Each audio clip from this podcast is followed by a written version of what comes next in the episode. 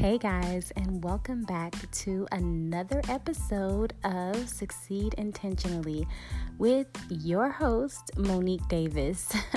I am so excited to be able to do another uh, podcast with you guys and really share my seven powers of success. I wanted this to be the founding principles, the foundation of my my my podcast and to really just kind of bring home the whole piece of being intentional and having intentional success in every area of your life, right? And so this particular podcast is actually going to be about influence. That is the fifth power of intentional success, influence. We talked about some really great powers of success, and um, I just really feel like this one is a pretty big one because influence can really trick you. You can only sometimes you have like the vision or the thought process that only a certain type of person can have influence, but in reality, it's so many people that have influence. I don't care who you are, you're influencing someone else. whether it's your children, whether it's people at your job, whether it's someone who's on social media. And so that's another part of influence that we don't even recognize is uh, if you have 200 followers or if you have 20,000 followers. You are in a place of influence because you're putting yourself out there for everybody to see. So, what I wanted to talk about was really a couple of things. One thing in particular, when I think about the power of influence um, and, and, and, and how you can be successful or it can basically make or break you, is really learning how to understand and relate to the people that you influence. And so, without sounding too churchy, take your Bibles and turn to 1 Corinthians 9 and 22. oh, that's so funny to me. I don't know why, but no, seriously, I I was reading a scripture and it's in 1 Corinthians and it and it's verses uh, well chapter 9 verses 22 to 23 and it goes something like, you know, when I'm weak, when, no, when I am weak, those who are weak, I share their weakness. So when I am with those who are weak, I share their weakness because I want to bring the weak to Christ. I try to find common ground with everyone, doing everything I can to save some. I do everything to spread the good news and sharing its blessings. So that touched me um, and kind of just like brought a whole nother light to me as it relates to really learning how to understand and relate to people that you are influencing. And when paul goes you know when i'm when i am with those who are weak i share their weakness. That's what success is about. People don't want to be talked at. You know if you're a business or you're a brand you're someone that's selling something providing a service, maybe you have a product, an idea, whatever the case may be, a coach, a speaker, people don't want to feel talked at.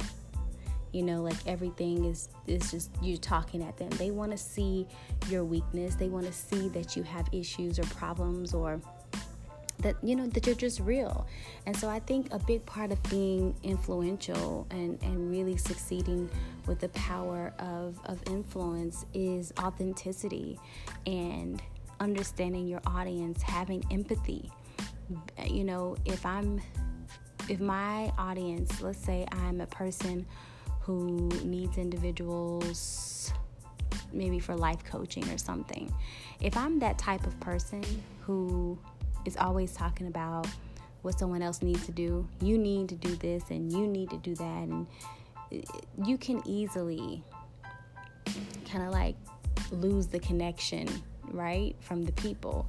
But if you're like, you know, this was a mistake that I did, you know, previously um, in my life, and the reason why I'm a life coach now is because I have made so many mistakes in my life and I've done this or I've done that. Like, you know, being able to be transparent is a part of being influential. And this is just my opinion.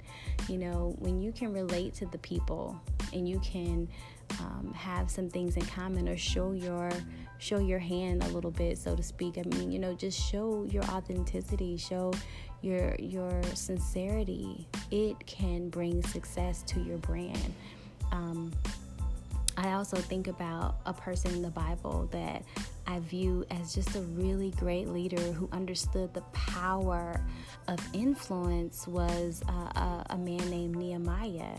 And Nehemiah is like an example of a leader and what can happen when someone becomes a leader and uh, influences the people that are around them, uses their circle. First and foremost, Nehemiah, he initially described himself as like a cupbearer to the king, which is like a servant, right, to the king.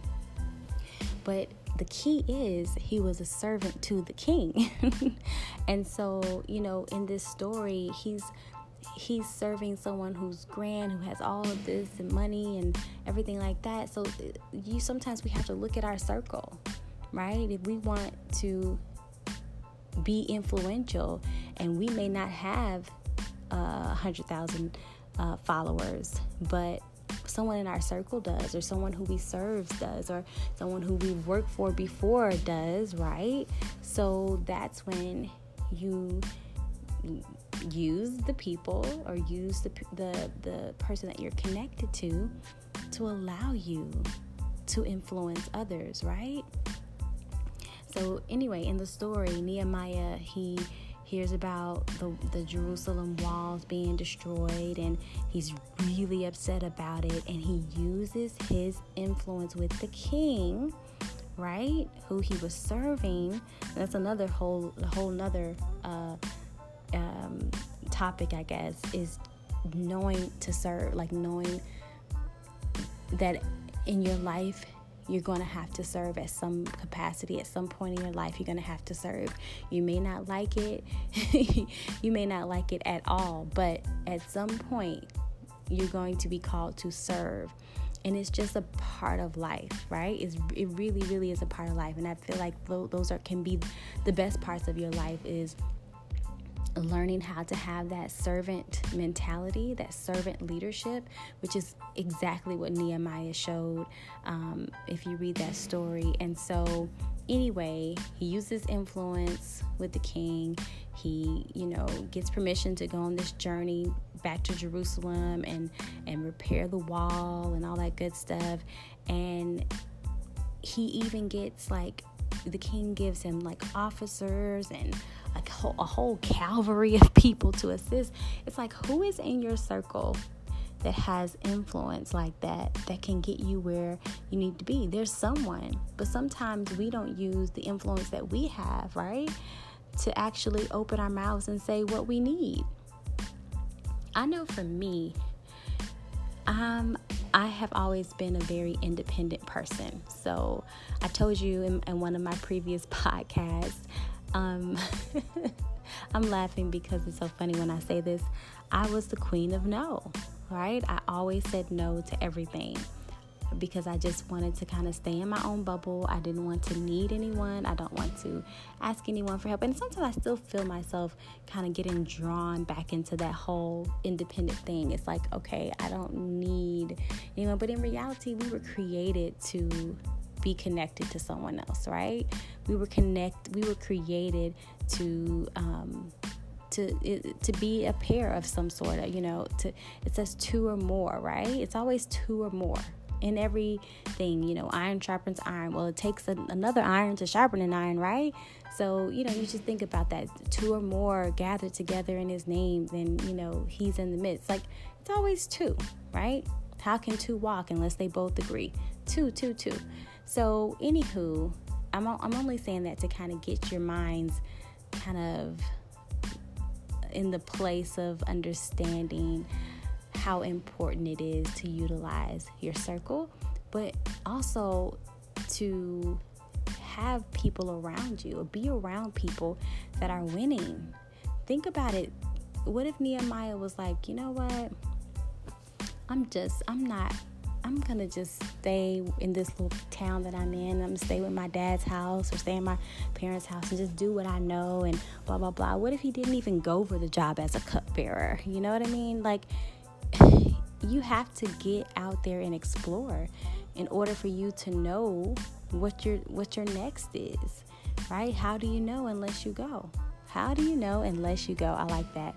But you just have to do it you have to do it. And um, and then with the influence you know it's a it's a mindset too because Nehemiah could have been like you know what? I'm I'm not even gonna try to ask the king anything. I'm not even gonna ask him anything because he's gonna tell me no. He's gonna be like you've only you know, been working with me for four years five years. I got people that have been working with me far longer than you and they haven't asked me anything as extravagant as this or you know as time consuming or as expensive as this you know whatever the case may be. He nehemiah could have had that mindset but he didn't. That's so amazing to me. He he knew his influence with the king because he worked in excellence, right? And so he had the confidence or the godfidence, right, to go to Nehemiah and say, I mean, excuse me, go to the king and say, hey, listen, I need this. This is my hometown. This is my roots. I need a I need a crew to fix this this wall, this this wall. And I just think that's amazing. I think it is it's just having that servant heart and it's having the ability to really influence others because you know like there's no way one man could repair the wall, right? You you have to be used you know? So at, at some point in your life you're going to be used right? You're going to be used. Every person is going to use your influence for something else. It's just about how you feel after you're being used right? And how you make others feel when you're using them. That's the key. I can go somewhere and volunteer my time for someone and the whole time they're just like entitled or feel like I'm they're doing me a favor by me allowing them I mean, or them allowing me to help them with something. That's not a good feeling, especially if there's no reciprocity. You know what I mean? You don't feel like you're getting the same thing back. So it's almost like you dread doing it, right? But let's say let's let's say another example you go and volunteer your time somewhere and that person is constantly encouraging you or constantly just being like man this is really awesome. I so appreciate you. This is you're doing such a great job. And then they're openly saying these things about your work to other people. You know it's, it gets you in a place of feeling so good. You just want to do so much. You're like i can't stop doing enough for this person or, or, or this organization. It's all about how you feel after you've been used. And that's the same thing I believe uh, influence is. You have to know how to persuade others to join you and to influence them to, to do things um, with you or collaborate with you without them feeling like they're being used or it, they're going to be used but without them feeling like they're being used and that and that's it they're they're that's it you know they're there for that and who cares about anything else they have going on with their life? So, um, you know, when I was thinking about this topic, I also thought about David. And just like David and, and, and Nehemiah, they both relied on humble beginnings. You know, David was overlooked.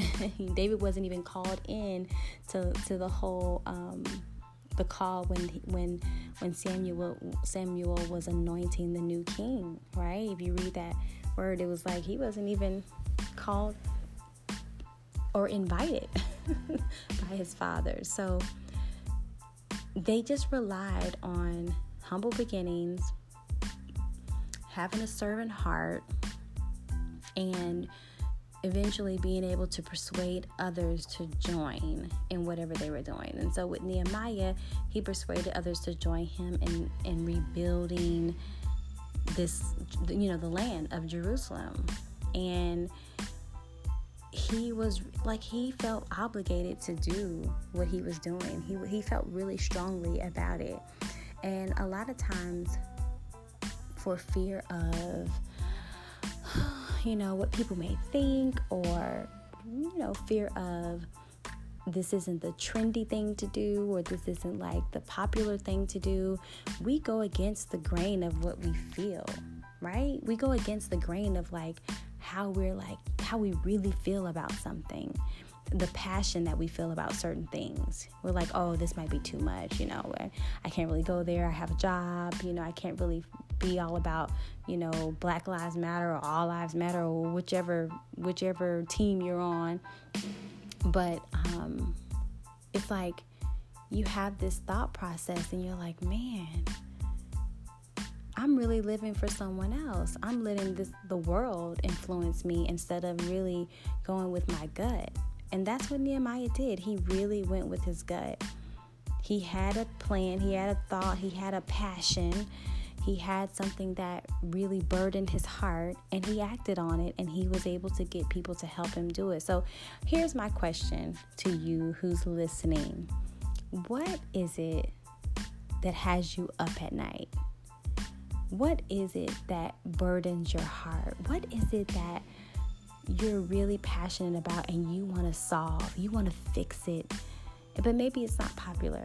Maybe it's not what you should be doing in your in your current corporate you know state that you're in or your current title that you have at church or whatever it is I believe that whatever is burning in you, whatever you're passionate about and desiring for a, something to happen to change, you know, about a certain situation or predicament, I think you should act on it. I think you should use your influence. And when you use your influence in that way, man, I really believe that things can happen. I really believe that that's when you make an impact because whatever's burdening you is a part of your purpose.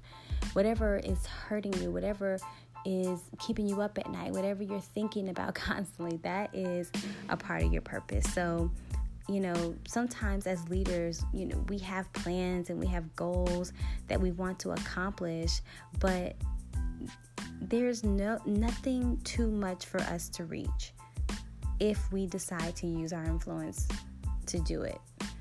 Right? Not even just the, the laws of collaboration, but just pure influence. Sometimes people don't want to collaborate.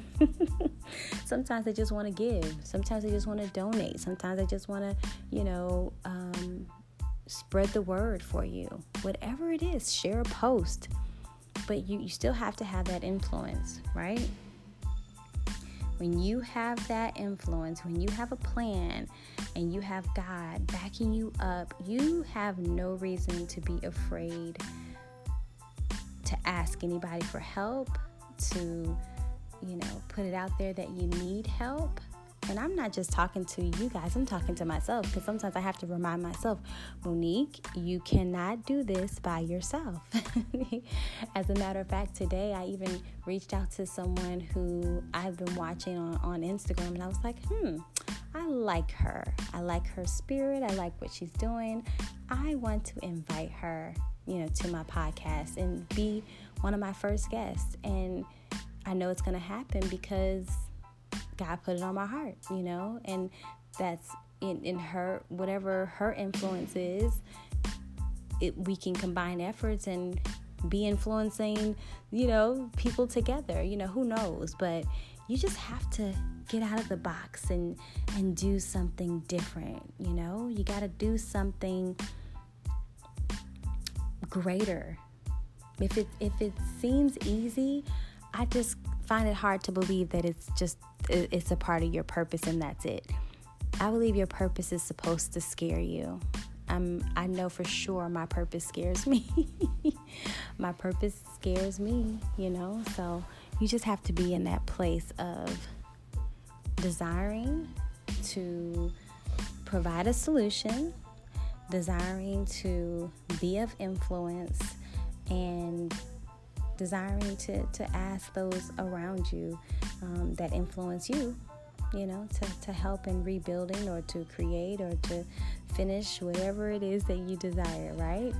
Um, I was thinking about one of my greatest tools throughout my career as an entrepreneur, as a success coach, as a leader was people that I put around me. And I just really believe that God puts people in your life for a reason. And even though Nehemiah's job was, uh, you know, supposed to just, you know, do something as a, a cupbearer, you know, and just do that opportunity that's that was good nothing wrong with his job right but it was just really a stepping stone it was really just a door or a segue or whatever you want to call it it was it was the connection that he needed to get to his true purpose. See, it doesn't say the cupbearer wasn't a part of his purpose. He's he had to serve there. He needed to serve, but it was just the stepping stone, right? To get him the influence that he needed in order for him to get to his next level. So what where do, what are you doing right now? What job do you hate? what what career are you or what what part of your your everyday tasks do you say, oh my gosh, I cannot stand doing this? Whatever it is, keep doing it. Keep doing it because it's a part of your purpose. It's a part of your purpose. And wherever you're serving, and I hope that you're serving, and if you're not, you need to, well, I would highly suggest, I don't want to say you need to, I would highly suggest you finding a place to serve, whether it's in ministry, whether it's volunteering, just serve somewhere, apprenticeship, serve somewhere, and learn from someone else who is at a better or a different level than you are, um, whether it's spiritual, personal development, professional development, whatever it is. But just serve somewhere and you'll gain the experience that you need as well as the influence to do something even greater than you can even imagine, right?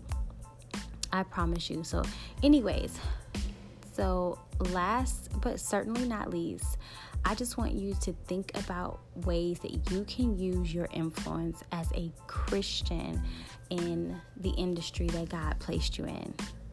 That's that's the that's the last um, the last thought of the podcast, right? It's just for you to start thinking of ways that you can use your influence as a Christian in whatever industry that God has placed you in for now. Because this is just, could be just a stepping stone to get you to your greater. So you have to be content in it and use your influence. Okay, well, that concludes our fifth power of success, which is um, the power of influence, you know. And I really, really hope that you guys liked my, I guess, take on it and my little biblical stories I was able to kind of feed you. And, you know, beyond that, if you have any answers to the questions that I've asked, on this broadcast, you can always leave me a message. They do give you an option on anchor.fm to leave a voice message for me, and I will play that voice message on our next episode and answer any question that you have, even if it's just a kudos, even if it's just an encouragement. You know, we podcasters and, and people who create content, content creators, we need encouragement too. Sometimes we're like just creating things and creating things, and you know, we don't ever get that, you know, extra keep going, keep pushing, and sometimes it's needed. So, um, I feel like my audience has been pretty good. I've, I've had some good supporters. I had had a couple people reach out and ask, "Oh, where you been?" When I was gone fasting for two weeks. So I know you guys have it in you, so I appreciate that. But I would love to have a voicemail message as well. Um, don't be shy. You can leave a voicemail message randomly or anonymously, and I can answer it and not even say your name if, if you're too shy to say it. So it's all good. Either way, love you guys and hope to see you in the next episode. Remember, a life done intentionally is a life fulfilled. And a life fulfilled is life done intentionally. Thank you guys. Bye.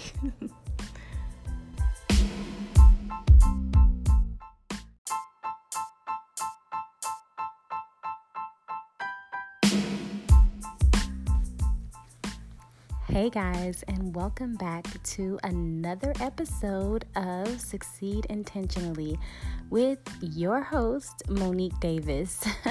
I am so excited to be able to do another uh, podcast with you guys and really share my seven powers of success. I wanted this to be the founding principles, the foundation of my my my podcast and to really just kind of bring home the whole piece of being intentional and having intentional success in every area of your life, right?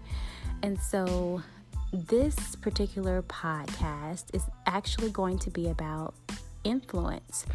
That is the fifth power of intentional success influence. We talked about some really great powers of success. And um, I just really feel like this one is a pretty big one because influence can really trick you. You can only, sometimes you have like the vision or the thought process that only a certain type of person can have influence. But in reality, it's so many people that have influence. I don't care who you are you're influencing someone else. whether it's your children, whether it's people at your job, whether it's someone who's on social media. And so that's another part of influence that we don't even recognize is uh, if you have 200 followers or if you have 20,000 followers, you are in a place of influence because you're putting yourself out there for everybody to see. So, what I wanted to talk about was really a couple of things. One thing in particular, when I think about the power of influence um, and, and, and, and how you can be successful or it can basically make or break you, is really learning how to understand and relate to the people that you influence. And so, without sounding too churchy, take your Bibles and turn to 1 Corinthians 9 and 22. oh, that's so funny to me. I don't know why, but no, seriously, I I was reading a scripture and it's in 1 Corinthians and it and it's verses uh, well chapter 9 verses 22 to 23 and it goes something like, you know, when I'm weak, when no, when I am weak, those who are weak, I share their weakness. So when I am with those who are weak, I share their weakness because I want to bring the weak to Christ. I try to find common ground with everyone, doing everything I can to save some. I do everything to spread the good news and share in its blessings. So that touched me um, and kind of just like brought a whole nother light to me as it relates to really learning how to understand and relate to people that you are influencing. And when Paul goes, you know, when I'm when I am with those who are weak, I share their weakness. That's what success is about. People don't want to be talked at. You know, if you're a business or you're a brand, you're someone that's selling something, providing a service, maybe you have a product, an idea, whatever the case may be, a coach, a speaker, people don't want to feel talked at. You know, like everything is is just you talking at them. They want to see your weakness. They want to see that you have issues or problems or that you know that you're just real and so i think a big part of being influential and and really succeeding with the power of of influence is authenticity and understanding your audience, having empathy. You know, if I'm if my audience, let's say I'm a person who needs individuals maybe for life coaching or something. If I'm that type of person who is always talking about what someone else needs to do, you need to do this and you need to do that. And you can easily kind of like lose the connection, right, from the people. But if you're like, you know, this was a mistake that I did, you know, previously um, in my life, and the reason why I'm a life coach now is because I have made so many mistakes in my life and I've done this or I've done that. Like, you know, being able to be transparent is a part of being influential. And this is just my opinion.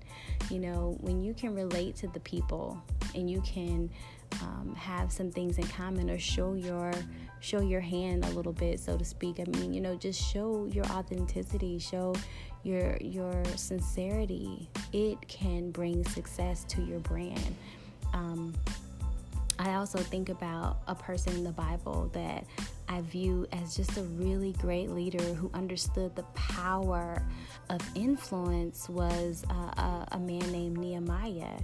And Nehemiah is like an example of a leader and what can happen when someone becomes a leader and uh, influences the people that are around them, uses their circle. First and foremost, Nehemiah, he initially described himself as like a cupbearer to the king, which is like a servant, right, to the king.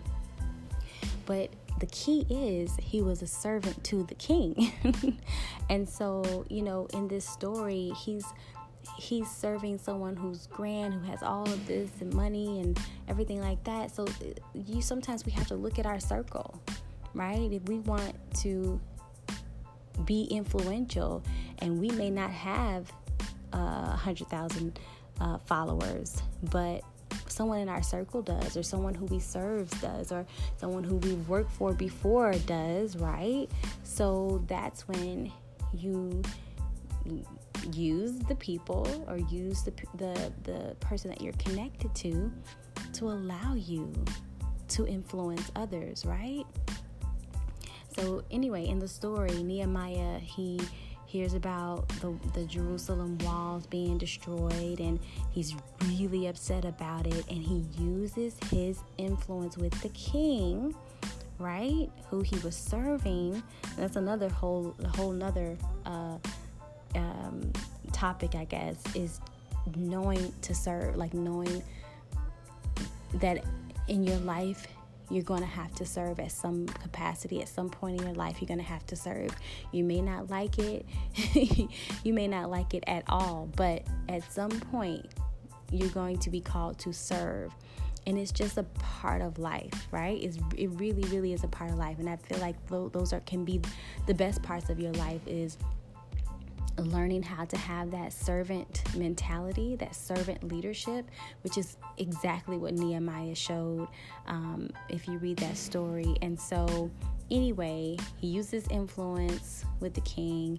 He, you know, gets permission to go on this journey back to Jerusalem and and repair the wall and all that good stuff. And he even gets like the king gives him like officers and a whole, a whole cavalry of people to assist. It's like, who is in your circle that has influence like that that can get you where you need to be? There's someone, but sometimes we don't use the influence that we have, right? To actually open our mouths and say what we need. I know for me, um, I have always been a very independent person. So I told you in, in one of my previous podcasts, um, I'm laughing because it's so funny when I say this. I was the queen of no, right? I always said no to everything because I just wanted to kind of stay in my own bubble. I didn't want to need anyone. I don't want to ask anyone for help. And sometimes I still feel myself kind of getting drawn back into that whole independent thing. It's like, okay, I don't need anyone. But in reality, we were created to be connected to someone else, right? We were connect we were created to um to to be a pair of some sort of, you know, to it says two or more, right? It's always two or more in everything, you know, iron sharpens iron. Well, it takes a, another iron to sharpen an iron, right? So, you know, you just think about that. Two or more gathered together in his name, then, you know, he's in the midst. Like, it's always two, right? How can two walk unless they both agree? Two, two, two. So, anywho, I'm, I'm only saying that to kind of get your minds kind of in the place of understanding how important it is to utilize your circle, but also to have people around you or be around people that are winning. Think about it. What if Nehemiah was like, you know what? I'm just, I'm not, I'm gonna just stay in this little town that I'm in. I'm gonna stay with my dad's house or stay in my parents' house and just do what I know and blah, blah, blah. What if he didn't even go for the job as a cupbearer? You know what I mean? Like, you have to get out there and explore in order for you to know what your what your next is right how do you know unless you go how do you know unless you go i like that but you just have to do it you have to do it and um, and then with the influence you know it's a it's a mindset too because nehemiah could have been like you know what i'm i'm not even gonna try to ask the king anything.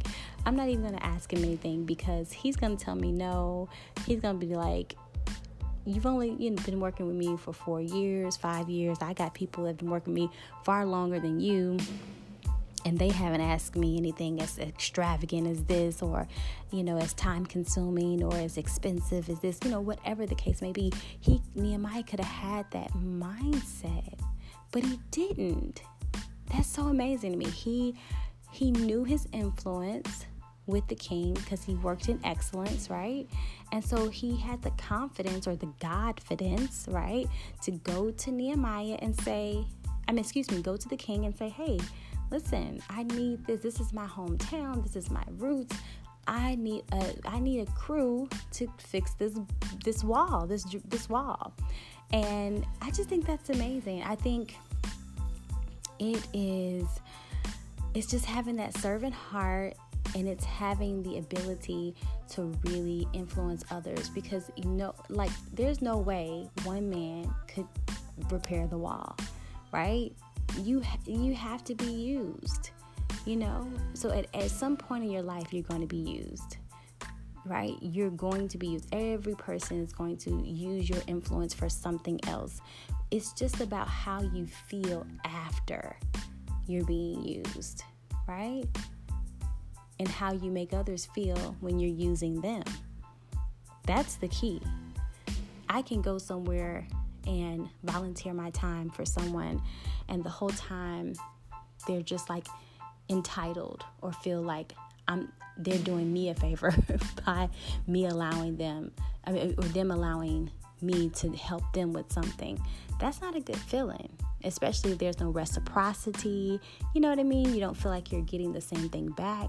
So it's almost like you dread doing it, right? But let's say let's let's say another example. You go and volunteer your time somewhere and that person is constantly encouraging you or constantly just being like, man, this is really awesome. I so appreciate you. This is, you're doing such a great job. And then they're openly saying these things about your work to other people. You know, it's, it gets you in a place of feeling so good. You just want to do so much. you're like, I can't stop doing enough for this person or, or, or this organization. It's all about how you feel after you've been used. And that's the same thing I believe uh, influence is.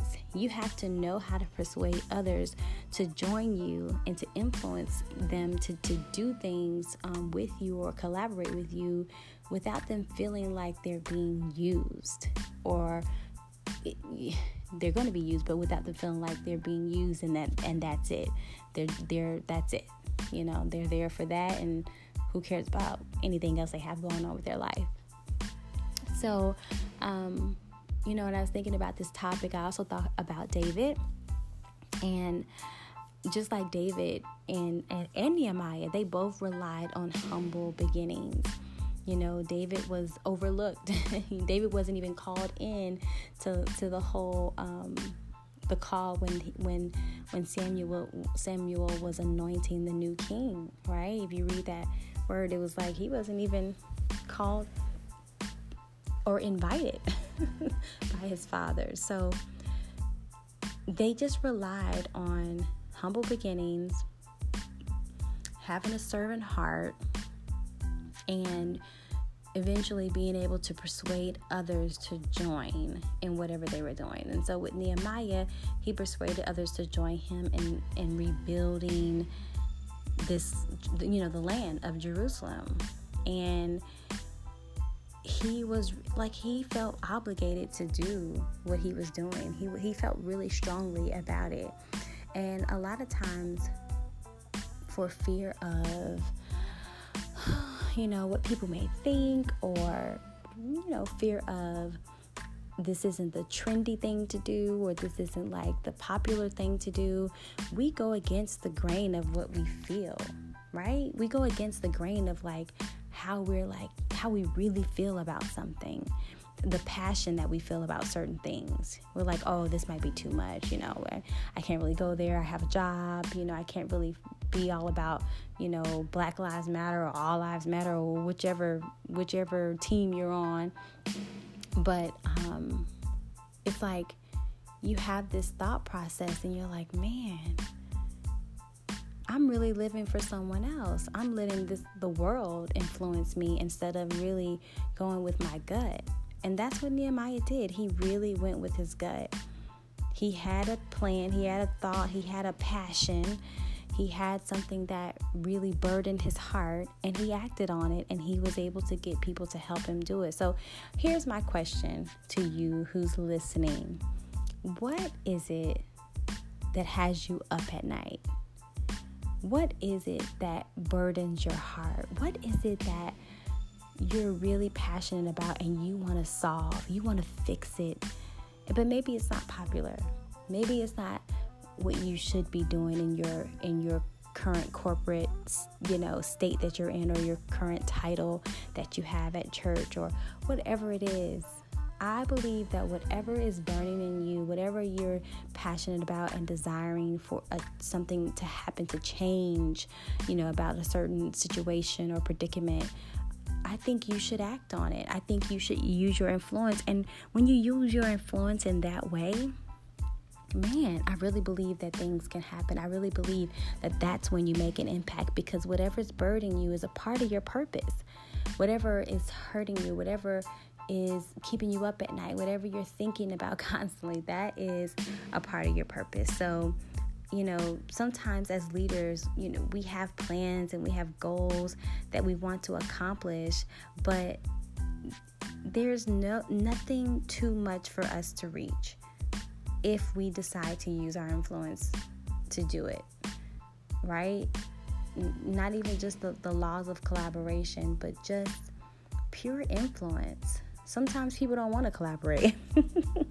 Sometimes they just want to give. Sometimes they just want to donate. Sometimes they just want to, you know, um, spread the word for you. Whatever it is, share a post.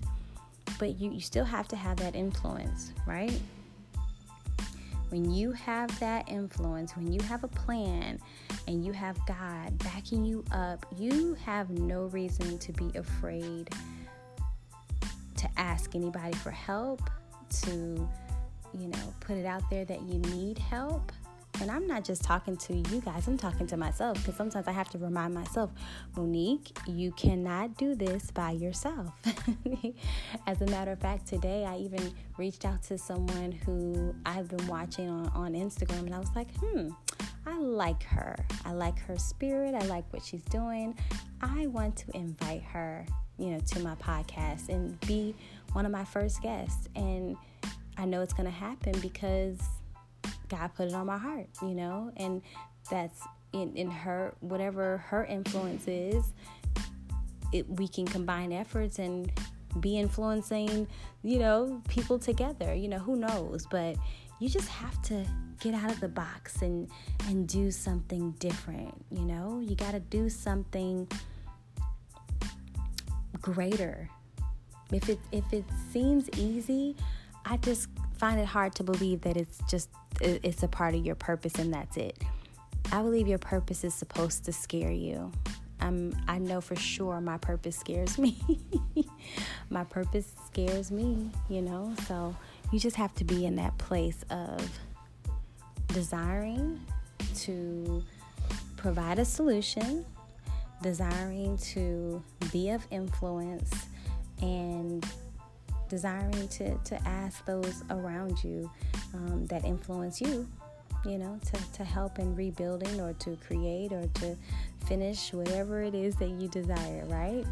Um, I was thinking about one of my greatest tools throughout my career as an entrepreneur, as a success coach, as a leader was people that I put around me. And I just really believe that God puts people in your life for a reason. And even though Nehemiah's job was, uh, you know, supposed to just, you know, do something as a, a cupbearer, you know, and just do that opportunity, that's that was good. Nothing wrong with his job, right? But it was just really a stepping stone. It was really just a door or a segue or whatever you want to call it. It was it was the connection that he needed to get to his true purpose. See, it doesn't say the cupbearer wasn't a part of his purpose. He's he had to serve there. He needed to serve, but it was just the stepping stone, right? To get him the influence that he needed in order for him to get to his next level. So what where do, what are you doing right now? What job do you hate? what what career are you or what what part of your your everyday tasks do you say, "Oh my gosh, I cannot stand doing this." Whatever it is, keep doing it. Keep doing it because it's a part of your purpose. It's a part of your purpose. And wherever you're serving, and I hope that you're serving, and if you're not, you need to, well, I would highly suggest, I don't want to say you need to, I would highly suggest you finding a place to serve, whether it's in ministry, whether it's volunteering, just serve somewhere, apprenticeship, serve somewhere, and learn from someone else who is at a better or a different level than you are, um, whether it's spiritual, personal development, professional development, whatever it is. But just serve somewhere and you'll gain the experience that you need as well as the influence to do something even greater than you can even imagine, right? I promise you. So, anyways, so last but certainly not least, I just want you to think about ways that you can use your influence as a Christian in the industry that God placed you in. That's that's the that's the last um, the last thought of the podcast, right? It's just for you to start thinking of ways that you can use your influence as a Christian in whatever industry that God has placed you in for now. Because this is just, could be just a stepping stone to get you to your greater. So you have to be content in it and use your influence.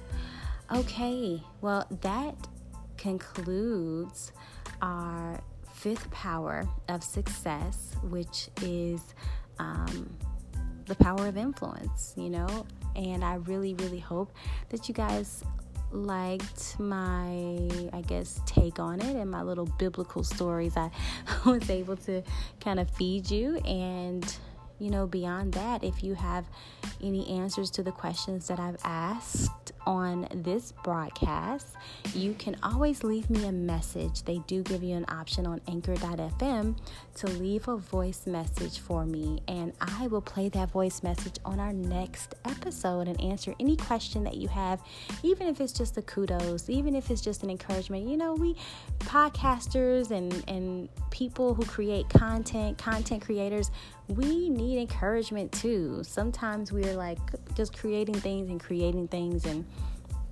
you know, we don't ever get that, you know, extra keep going, keep pushing, and sometimes it's needed. So, um, I feel like my audience has been pretty good. I've, I've had some good supporters. I had had a couple people reach out and ask, "How where you been?" When I was gone fasting for two weeks, so I know you guys have it in you, so I appreciate that. But I would love to have a voicemail message as well.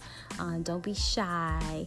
You can leave a voicemail message randomly or anonymously, and I can answer it and not even say your name if, if you're too shy to say it. So it's all good. Either way, love you guys and hope to see you in the next episode.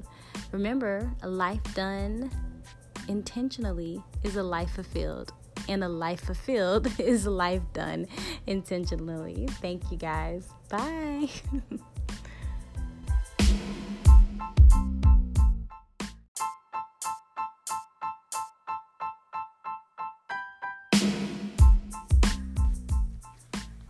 Hey guys, and welcome back to another episode of Succeed Intentionally with your host, Monique Davis.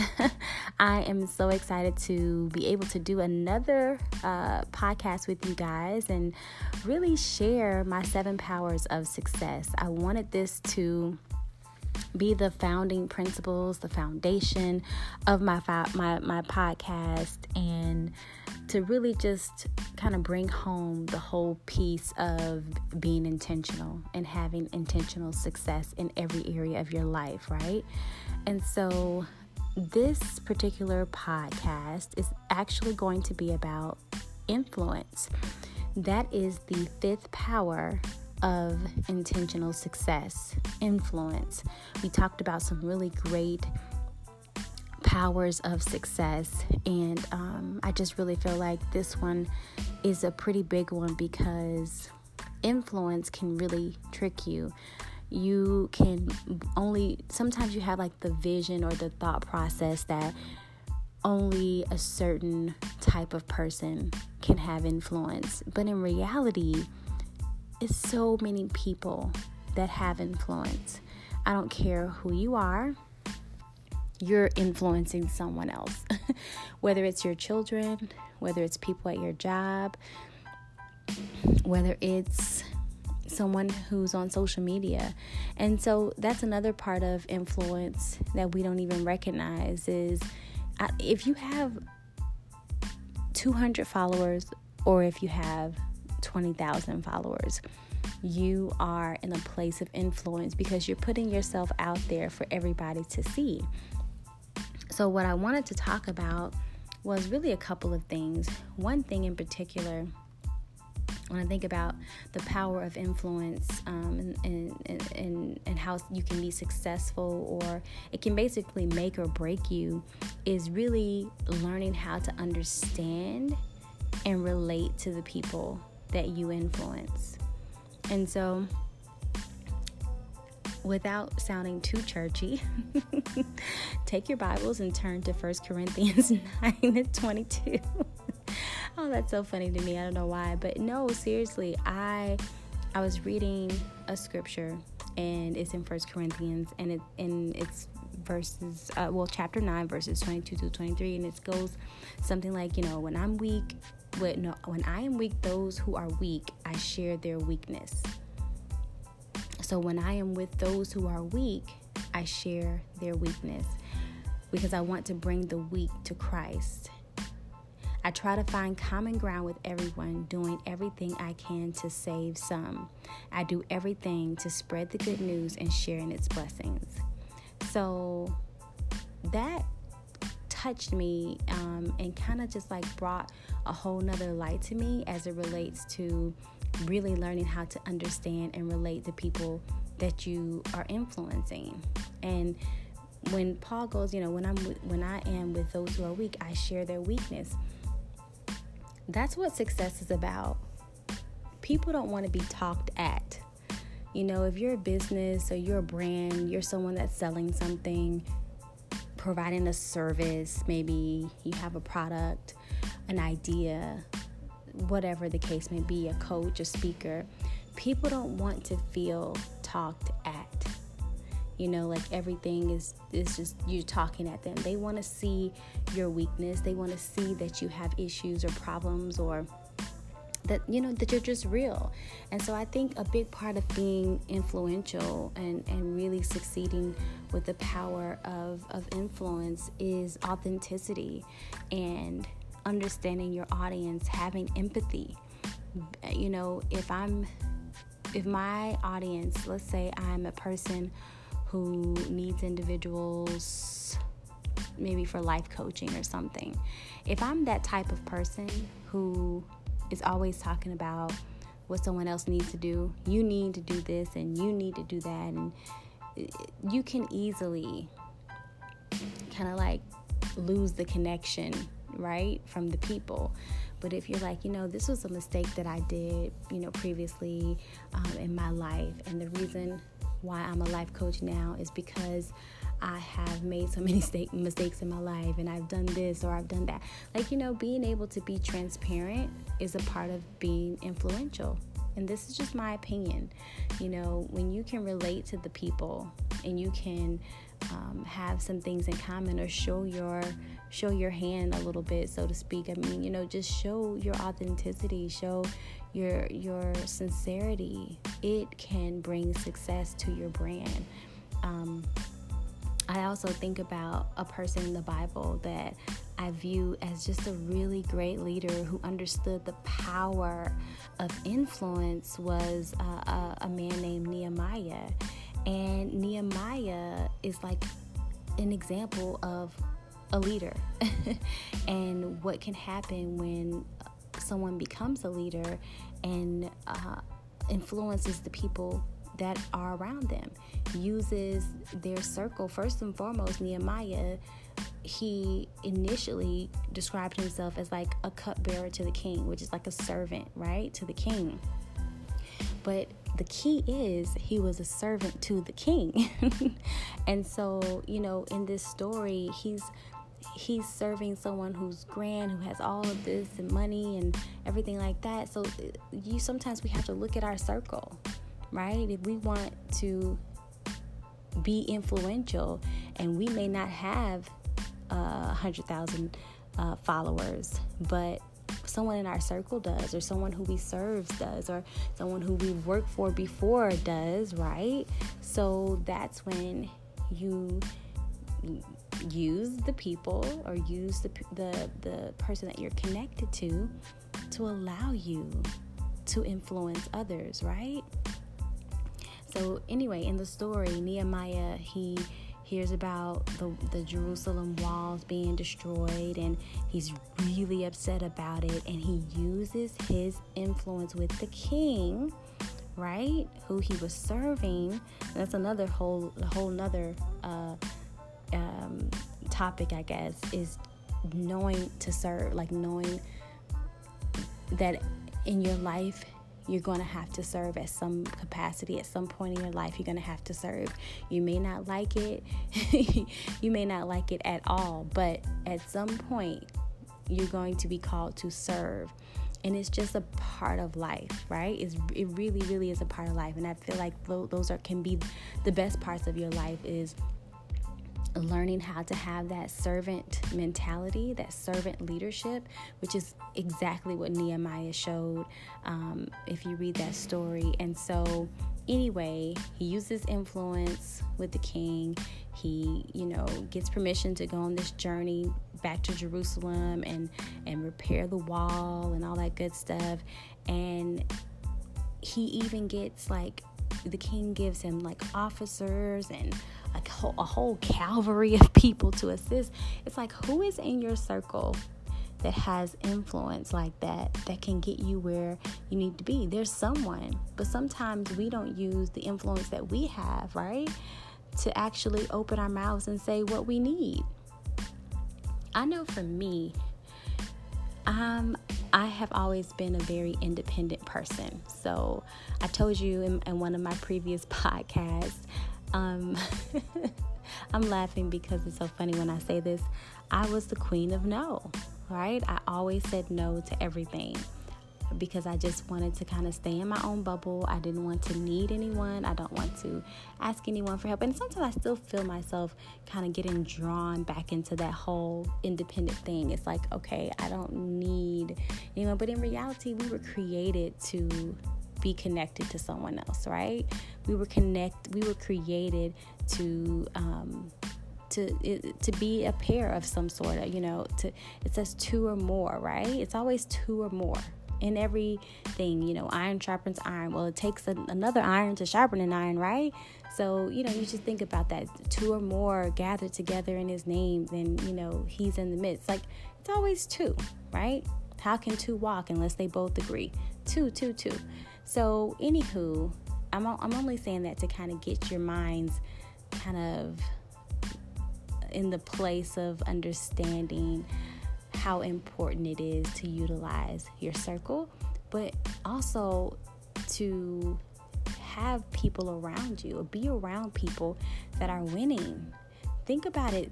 What if Nehemiah was like, you know what? I'm just, I'm not, I'm gonna just stay in this little town that I'm in. I'm gonna stay with my dad's house or stay in my parents' house and just do what I know and blah blah blah. What if he didn't even go for the job as a cupbearer? You know what I mean? Like, you have to get out there and explore in order for you to know what your what your next is right how do you know unless you go how do you know unless you go i like that but you just have to do it you have to do it and um, and then with the influence you know it's a it's a mindset too because nehemiah could have been like you know what i'm i'm not even gonna try to ask the king anything. I'm not even to ask him anything because he's to tell me no. He's to be like, You've only you know, been working with me for four years, five years. I got people that have been working with me far longer than you. And they haven't asked me anything as extravagant as this, or, you know, as time consuming or as expensive as this, you know, whatever the case may be. He, Nehemiah, could have had that mindset, but he didn't. That's so amazing to me. He he knew his influence with the king because he worked in excellence, right?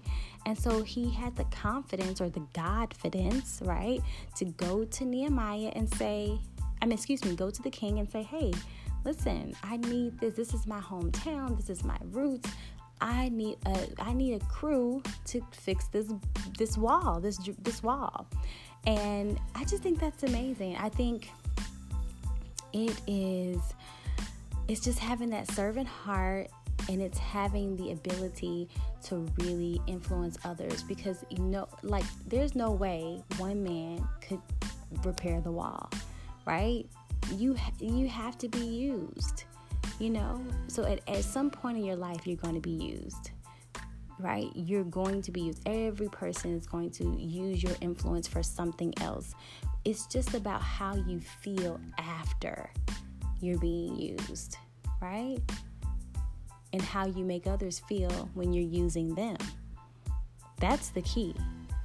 I can go somewhere and volunteer my time for someone, and the whole time they're just like entitled or feel like I'm they're doing me a favor by me allowing them I mean, or them allowing me to help them with something. That's not a good feeling especially if there's no reciprocity. You know what I mean? You don't feel like you're getting the same thing back. So it's almost like you dread doing it, right? But let's say let's let's say another example.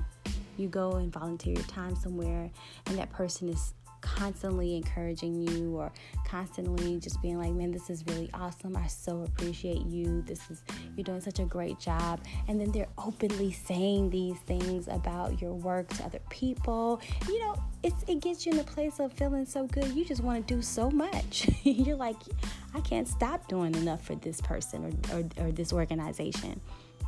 It's all about how you feel after you've been used. And that's the same thing I believe uh, influence is. You have to know how to persuade others to join you and to influence them to, to do things um, with you or collaborate with you without them feeling like they're being used or it, they're going to be used but without them feeling like they're being used and that and that's it they're they're that's it you know they're there for that and who cares about anything else they have going on with their life so, um, you know, when I was thinking about this topic, I also thought about David. And just like David and, and, and Nehemiah, they both relied on humble beginnings. You know, David was overlooked. David wasn't even called in to, to the whole um, the call when when when Samuel Samuel was anointing the new king, right? If you read that word, it was like he wasn't even called or invited by his father. So they just relied on humble beginnings, having a servant heart and eventually being able to persuade others to join in whatever they were doing. And so with Nehemiah, he persuaded others to join him in, in rebuilding this, you know, the land of Jerusalem. And he was like he felt obligated to do what he was doing. He he felt really strongly about it. And a lot of times for fear of you know, what people may think or, you know, fear of this isn't the trendy thing to do or this isn't like the popular thing to do. We go against the grain of what we feel, right? We go against the grain of like how we're like, how we really feel about something the passion that we feel about certain things. We're like, oh, this might be too much, you know, I can't really go there. I have a job, you know, I can't really be all about, you know, Black Lives Matter or All Lives Matter or whichever whichever team you're on. But um, it's like you have this thought process and you're like, man, I'm really living for someone else. I'm letting this the world influence me instead of really going with my gut. And that's what Nehemiah did. He really went with his gut. He had a plan, he had a thought, he had a passion, he had something that really burdened his heart, and he acted on it, and he was able to get people to help him do it. So, here's my question to you who's listening What is it that has you up at night? What is it that burdens your heart? What is it that you're really passionate about and you want to solve, you want to fix it, but maybe it's not popular. Maybe it's not what you should be doing in your in your current corporate, you know, state that you're in or your current title that you have at church or whatever it is.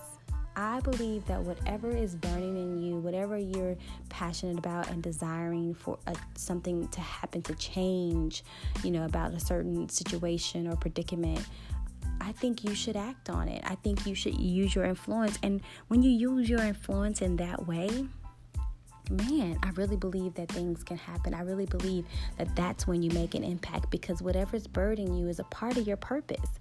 Whatever is hurting you, whatever is keeping you up at night, whatever you're thinking about constantly, that is a part of your purpose. So, you know, sometimes as leaders, you know, we have plans and we have goals that we want to accomplish, but there's no nothing too much for us to reach if we decide to use our influence to do it. Right? Not even just the, the laws of collaboration, but just pure influence. Sometimes people don't want to collaborate. Sometimes they just want to give. Sometimes they just want to donate. Sometimes they just want to, you know, um, spread the word for you. Whatever it is, share a post. But you, you still have to have that influence, right? When you have that influence, when you have a plan and you have God backing you up, you have no reason to be afraid to ask anybody for help, to, you know, put it out there that you need help. And I'm not just talking to you guys, I'm talking to myself because sometimes I have to remind myself, Monique, you cannot do this by yourself. As a matter of fact, today I even reached out to someone who I've been watching on, on Instagram and I was like, hmm, I like her. I like her spirit. I like what she's doing. I want to invite her, you know, to my podcast and be one of my first guests. And I know it's going to happen because God put it on my heart, you know, and that's in, in her, whatever her influence is, it, we can combine efforts and be influencing, you know, people together. You know, who knows? But you just have to get out of the box and and do something different, you know? You got to do something greater if it if it seems easy, I just find it hard to believe that it's just it's a part of your purpose and that's it. I believe your purpose is supposed to scare you. I'm I know for sure my purpose scares me. my purpose scares me, you know? So you just have to be in that place of desiring to provide a solution desiring to be of influence and desiring to, to ask those around you um, that influence you, you know, to, to help in rebuilding or to create or to finish whatever it is that you desire, right? Um, I was thinking about one of my greatest tools throughout my career as an entrepreneur, as a success coach, as a leader was people that I put around me. And I just really believe that God puts people in your life for a reason. And even though Nehemiah's job was, uh, you know, supposed to just, you know, do something as a, a cupbearer, you know, and just do that opportunity that's that was good nothing wrong with his job right but it was just really a stepping stone. It was really just a door or a segue or whatever you want to call it. It was it was the connection that he needed to get to his true purpose. See, it doesn't say the cupbearer wasn't a part of his purpose. He's he had to serve there. He needed to serve, but it was just the stepping stone, right? To get him the influence that he needed in order for him to get to his next level. So what where do, what are you doing right now? What job do you hate? what what career are you or what what part of your your everyday tasks do you say, "Oh my gosh, I cannot stand doing this." Whatever it is, keep doing it.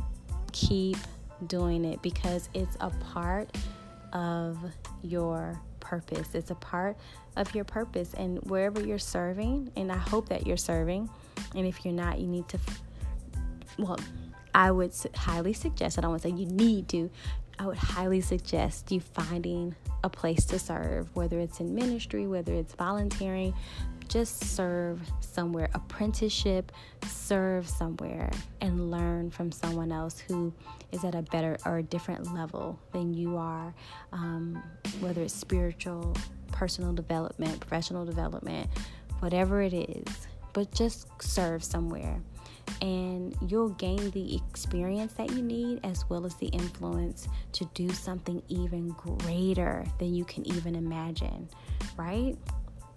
I promise you. So, anyways, so last but certainly not least, I just want you to think about ways that you can use your influence as a Christian in the industry that God placed you in. That's that's the that's the last um, the last thought of the podcast, right? It's just for you to start thinking of ways that you can use your influence as a Christian in whatever industry that God has placed you in for now. Because this is just, could be just a stepping stone to get you to your greater. So you have to be content in it and use your influence. Okay, well, that concludes our fifth power of success, which is um, the power of influence, you know. And I really, really hope that you guys liked my, I guess, take on it and my little biblical stories. I was able to kind of feed you. And, you know, beyond that, if you have any answers to the questions that I've asked on this broadcast, you can always leave me a message. They do give you an option on anchor.fm to leave a voice message for me, and I will play that voice message on our next episode and answer any question that you have, even if it's just a kudos, even if it's just an encouragement. You know, we podcasters and, and people who create content, content creators, we need encouragement too. Sometimes we're like just creating things and creating things, and you know, we don't ever get that, you know, extra keep going, keep pushing, and sometimes it's needed. So, um, I feel like my audience has been pretty good. I've, I've had some good supporters. I had had a couple people reach out and ask, "How where you been?" When I was gone fasting for two weeks, so I know you guys have it in you, so I appreciate that. But I would love to have a voicemail message as well. Um, don't be shy. You can leave a voicemail message randomly or anonymously, and I can answer it and not even say your name if, if you're too shy to say it. So it's all good. Either way, love you guys and hope to see you in the next episode. Remember, a life done intentionally is a life fulfilled, and a life fulfilled is life done intentionally. Thank you guys. Bye.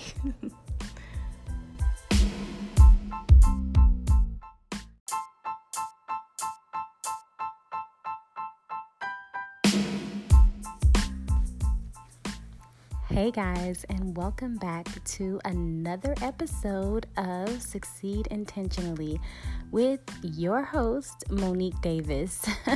I am so excited to be able to do another uh, podcast with you guys and really share my seven powers of success. I wanted this to be the founding principles, the foundation of my my my podcast and to really just kind of bring home the whole piece of being intentional and having intentional success in every area of your life, right? And so, this particular podcast is actually going to be about influence. That is the fifth power of intentional success influence. We talked about some really great powers of success. And um, I just really feel like this one is a pretty big one because influence can really trick you. You can only, sometimes you have like the vision or the thought process that only a certain type of person can have influence. But in reality, it's so many people that have influence. I don't care who you are you're influencing someone else. whether it's your children, whether it's people at your job, whether it's someone who's on social media. And so that's another part of influence that we don't even recognize is uh, if you have 200 followers or if you have 20,000 followers, you are in a place of influence because you're putting yourself out there for everybody to see.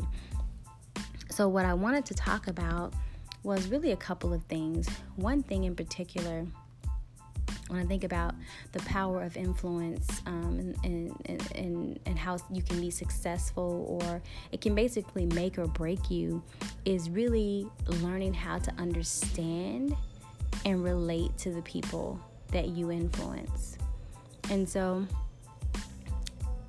without sounding too churchy, take your Bibles and turn to 1 Corinthians 9 and 22. oh, that's so funny to me. I don't know why, but no, seriously, I I was reading a scripture and it's in 1 Corinthians and it and it's verses uh, well chapter 9 verses 22 to 23 and it goes something like, you know, when I'm weak, when no, when I am weak, those who are weak, I share their weakness. So when I am with those who are weak, I share their weakness because I want to bring the weak to Christ. I try to find common ground with everyone, doing everything I can to save some. I do everything to spread the good news and sharing its blessings. So that touched me um, and kind of just like brought a whole nother light to me as it relates to really learning how to understand and relate to people that you are influencing. And when Paul goes, you know, when I'm when I am with those who are weak, I share their weakness. That's what success is about. People don't want to be talked at. You know, if you're a business or you're a brand, you're someone that's selling something, providing a service, maybe you have a product, an idea, whatever the case may be, a coach, a speaker, people don't want to feel talked at. You know, like everything is is just you talking at them. They want to see your weakness. They want to see that you have issues or problems or that you know that you're just real and so i think a big part of being influential and and really succeeding with the power of of influence is authenticity and understanding your audience, having empathy. You know, if I'm if my audience, let's say I'm a person who needs individuals maybe for life coaching or something. If I'm that type of person who is always talking about what someone else needs to do, you need to do this and you need to do that, and you can easily kind of like lose the connection, right, from the people. But if you're like, you know, this was a mistake that I did, you know, previously um, in my life, and the reason why I'm a life coach now is because I have made so many mistakes in my life and I've done this or I've done that. Like, you know, being able to be transparent is a part of being influential. And this is just my opinion. You know, when you can relate to the people and you can um, have some things in common or show your show your hand a little bit so to speak. I mean you know just show your authenticity show your your sincerity. It can bring success to your brand. Um, I also think about a person in the Bible that I view as just a really great leader who understood the power of influence was uh, a, a man named Nehemiah.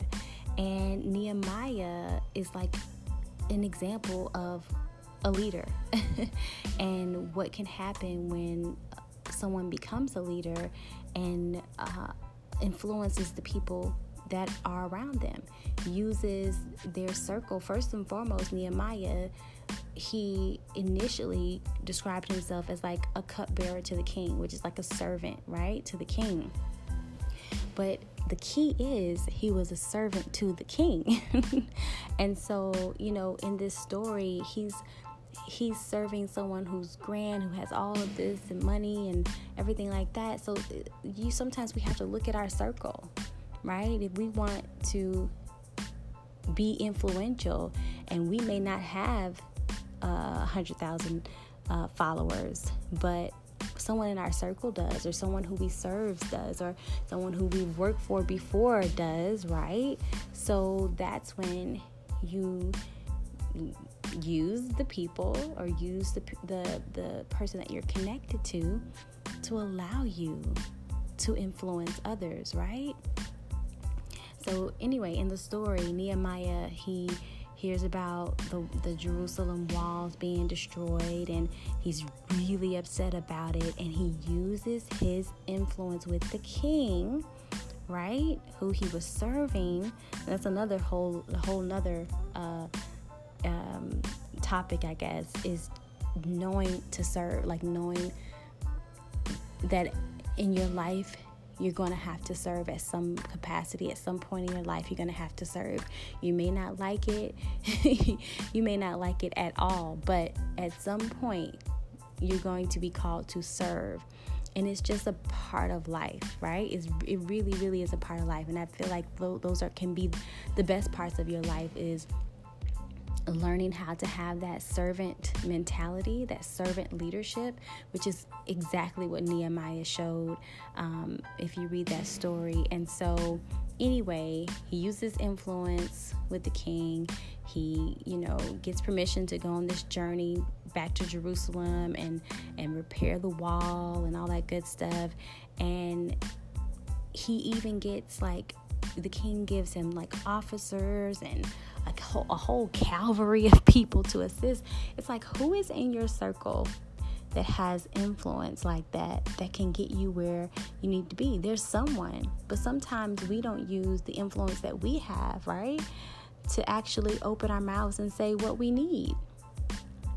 I know for me, um, I have always been a very independent person. So I told you in, in one of my previous podcasts, um, I'm laughing because it's so funny when I say this.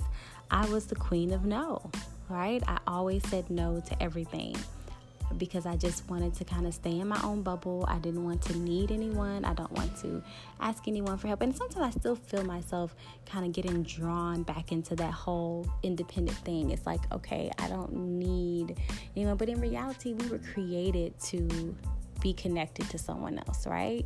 We were connect. We were created to. Um, to to be a pair of some sort of you know to it says two or more right it's always two or more in everything. You know, iron sharpens iron. Well, it takes a, another iron to sharpen an iron, right? So, you know, you just think about that. Two or more gathered together in his name, then, you know, he's in the midst. Like, it's always two, right? How can two walk unless they both agree? Two, two, two. So, anywho, I'm, I'm only saying that to kind of get your minds kind of in the place of understanding how important it is to utilize your circle, but also to have people around you or be around people that are winning. Think about it. What if Nehemiah was like, you know what? I'm just, I'm not, I'm gonna just stay in this little town that I'm in. I'm gonna stay with my dad's house or stay in my parents' house and just do what I know and blah blah blah. What if he didn't even go for the job as a cupbearer? You know what I mean? Like, you have to get out there and explore in order for you to know what your what your next is right how do you know unless you go how do you know unless you go i like that but you just have to do it you have to do it and um, and then with the influence you know it's a it's a mindset too because nehemiah could have been like you know what i'm i'm not even gonna try to ask the king anything. I'm not even to ask him anything because he's to tell me no. He's to be like, You've only you know, been working with me for four years, five years. I got people that have been working with me far longer than you and they haven't asked me anything as extravagant as this or you know as time consuming or as expensive as this you know whatever the case may be. He nehemiah could have had that mindset but he didn't. That's so amazing to me. He he knew his influence with the king because he worked in excellence, right? And so he had the confidence or the Godfidence, right, to go to Nehemiah and say, I mean, excuse me, go to the king and say, hey, listen, I need this. This is my hometown. This is my roots. I need a I need a crew to fix this this wall, this this wall. And I just think that's amazing. I think it is it's just having that servant heart and it's having the ability to really influence others because you know like there's no way one man could repair the wall right you you have to be used you know so at, at some point in your life you're going to be used right you're going to be used every person is going to use your influence for something else it's just about how you feel after you're being used, right? And how you make others feel when you're using them. That's the key. I can go somewhere and volunteer my time for someone, and the whole time they're just like entitled or feel like I'm they're doing me a favor by me allowing them I mean, or them allowing me to help them with something. That's not a good feeling especially if there's no reciprocity. You know what I mean? You don't feel like you're getting the same thing back. So it's almost like you dread doing it, right? But let's say let's let's say another example. You go and volunteer your time somewhere and that person is constantly encouraging you or constantly just being like, man, this is really awesome. I so appreciate you. This is, you're doing such a great job. And then they're openly saying these things about your work to other people. You know, it's, it gets you in a place of feeling so good. You just want to do so much. you're like, I can't stop doing enough for this person or, or, or this organization.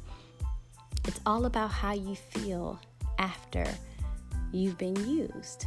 And that's the same thing I believe uh, influence is. You have to know how to persuade others to join you and to influence them to, to do things um, with you or collaborate with you without them feeling like they're being used or it, they're going to be used but without them feeling like they're being used and that and that's it they're they're that's it you know they're there for that and who cares about anything else they have going on with their life so, um, you know, when I was thinking about this topic, I also thought about David. And just like David and, and, and Nehemiah, they both relied on humble beginnings. You know, David was overlooked. David wasn't even called in to, to the whole um, the call when when when Samuel Samuel was anointing the new king, right? If you read that word, it was like he wasn't even called or invited by his father. So they just relied on humble beginnings, having a servant heart, and eventually being able to persuade others to join in whatever they were doing. And so with Nehemiah, he persuaded others to join him in, in rebuilding this, you know, the land of Jerusalem. And he was like he felt obligated to do what he was doing. He he felt really strongly about it. And a lot of times for fear of you know, what people may think or, you know, fear of this isn't the trendy thing to do or this isn't like the popular thing to do. We go against the grain of what we feel, right? We go against the grain of like how we're like, how we really feel about something the passion that we feel about certain things. We're like, oh, this might be too much, you know, I can't really go there. I have a job, you know, I can't really be all about, you know, Black Lives Matter or All Lives Matter or whichever whichever team you're on. But um, it's like you have this thought process and you're like, man, I'm really living for someone else. I'm letting this the world influence me instead of really going with my gut. And that's what Nehemiah did. He really went with his gut. He had a plan, he had a thought, he had a passion, he had something that really burdened his heart, and he acted on it, and he was able to get people to help him do it. So, here's my question to you who's listening What is it that has you up at night? What is it that burdens your heart? What is it that you're really passionate about and you want to solve, you want to fix it, but maybe it's not popular. Maybe it's not what you should be doing in your in your current corporate, you know, state that you're in or your current title that you have at church or whatever it is. I believe that whatever is burning in you, whatever you're passionate about and desiring for a, something to happen to change, you know, about a certain situation or predicament, I think you should act on it. I think you should use your influence. And when you use your influence in that way, man, I really believe that things can happen. I really believe that that's when you make an impact because whatever's burdening you is a part of your purpose. Whatever is hurting you, whatever is keeping you up at night, whatever you're thinking about constantly, that is a part of your purpose. So, you know, sometimes as leaders, you know, we have plans and we have goals that we want to accomplish, but there's no nothing too much for us to reach if we decide to use our influence to do it. Right? Not even just the, the laws of collaboration, but just pure influence. Sometimes people don't want to collaborate. Sometimes they just want to give. Sometimes they just want to donate. Sometimes they just want to, you know, um, spread the word for you. Whatever it is, share a post. But you, you still have to have that influence, right? When you have that influence, when you have a plan and you have God backing you up, you have no reason to be afraid to ask anybody for help to, you know, put it out there that you need help. And I'm not just talking to you guys, I'm talking to myself because sometimes I have to remind myself, Monique, you cannot do this by yourself. As a matter of fact, today I even reached out to someone who I've been watching on, on Instagram and I was like, hmm, I like her. I like her spirit. I like what she's doing. I want to invite her, you know, to my podcast and be one of my first guests. And I know it's going to happen because God put it on my heart, you know, and that's in, in her, whatever her influence is, it, we can combine efforts and be influencing, you know, people together. You know, who knows? But you just have to get out of the box and and do something different, you know? You got to do something greater if it if it seems easy, I just find it hard to believe that it's just it's a part of your purpose and that's it. I believe your purpose is supposed to scare you. I'm I know for sure my purpose scares me. my purpose scares me, you know? So you just have to be in that place of desiring to provide a solution, desiring to be of influence and desiring to, to ask those around you um, that influence you you know, to, to help in rebuilding or to create or to finish whatever it is that you desire, right? Um, I was thinking about one of my greatest tools throughout my career as an entrepreneur, as a success coach, as a leader was people that I put around me. And I just really believe that God puts people in your life for a reason. And even though Nehemiah's job was, uh, you know, supposed to just, you know, do something as a, a cupbearer, you know, and just do that opportunity, that's that was good. Nothing wrong with his job, right? But it was just really a stepping stone. It was really just a door or a segue or whatever you want to call it. It was it was the connection that he needed to get to his true purpose.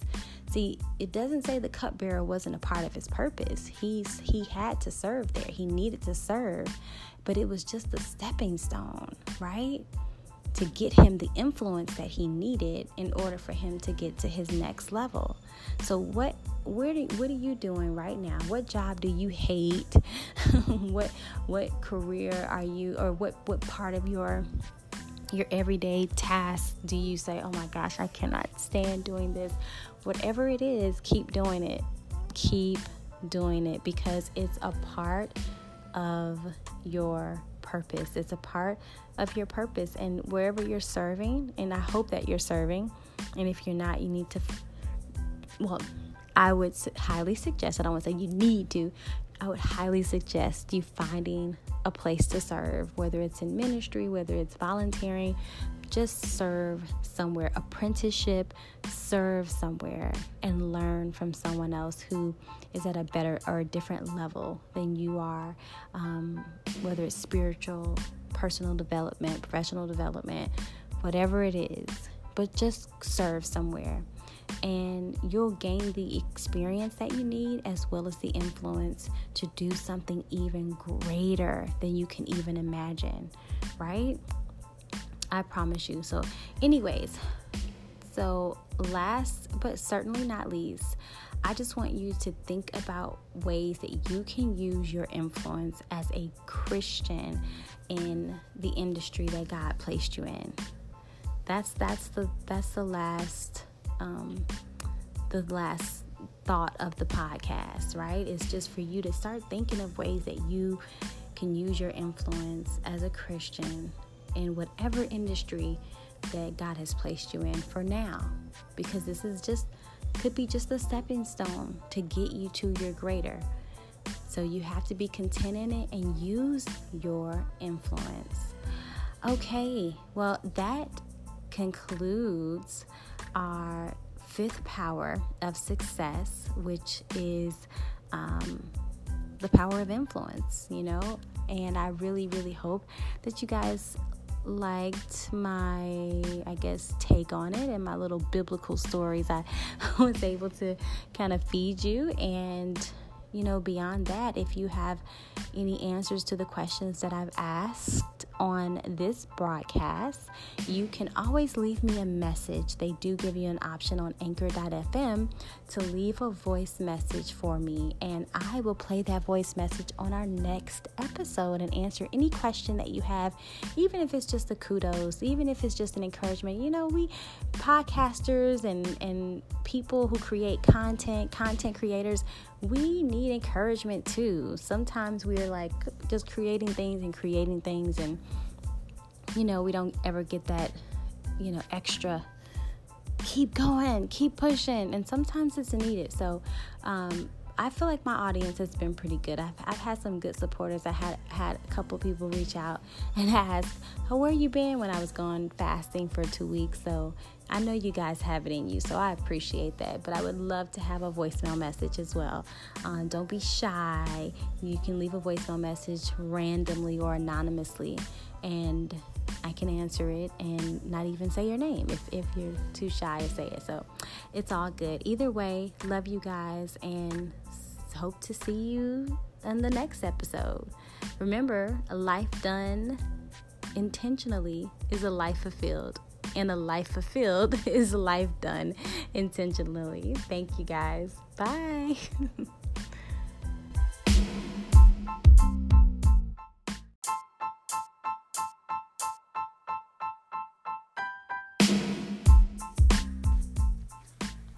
Hey guys, and welcome back to another episode of Succeed Intentionally with your host, Monique Davis. I am so excited to be able to do another uh, podcast with you guys and really share my seven powers of success. I wanted this to be the founding principles, the foundation of my my my podcast, and to really just kind of bring home the whole piece of being intentional and having intentional success in every area of your life, right? And so, this particular podcast is actually going to be about influence. That is the fifth power of intentional success, influence. We talked about some really great powers of success, and um, I just really feel like this one is a pretty big one because influence can really trick you.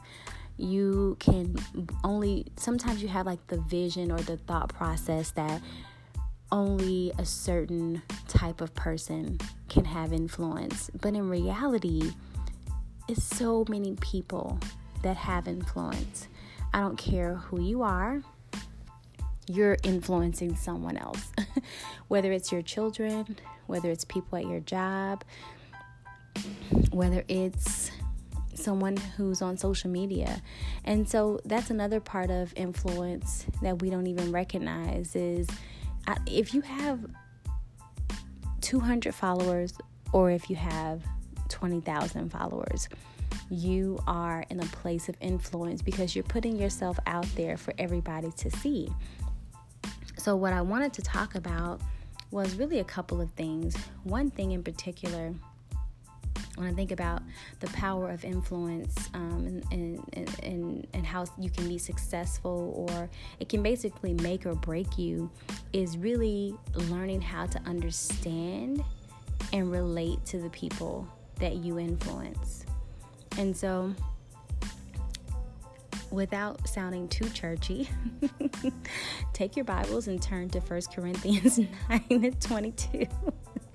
oh, that's so funny to me. I don't know why, but no, seriously, I I was reading a scripture and it's in First Corinthians and it and it's verses uh, well chapter 9 verses 22 to 23 and it goes something like you know when i'm weak when, no, when I am weak, those who are weak, I share their weakness.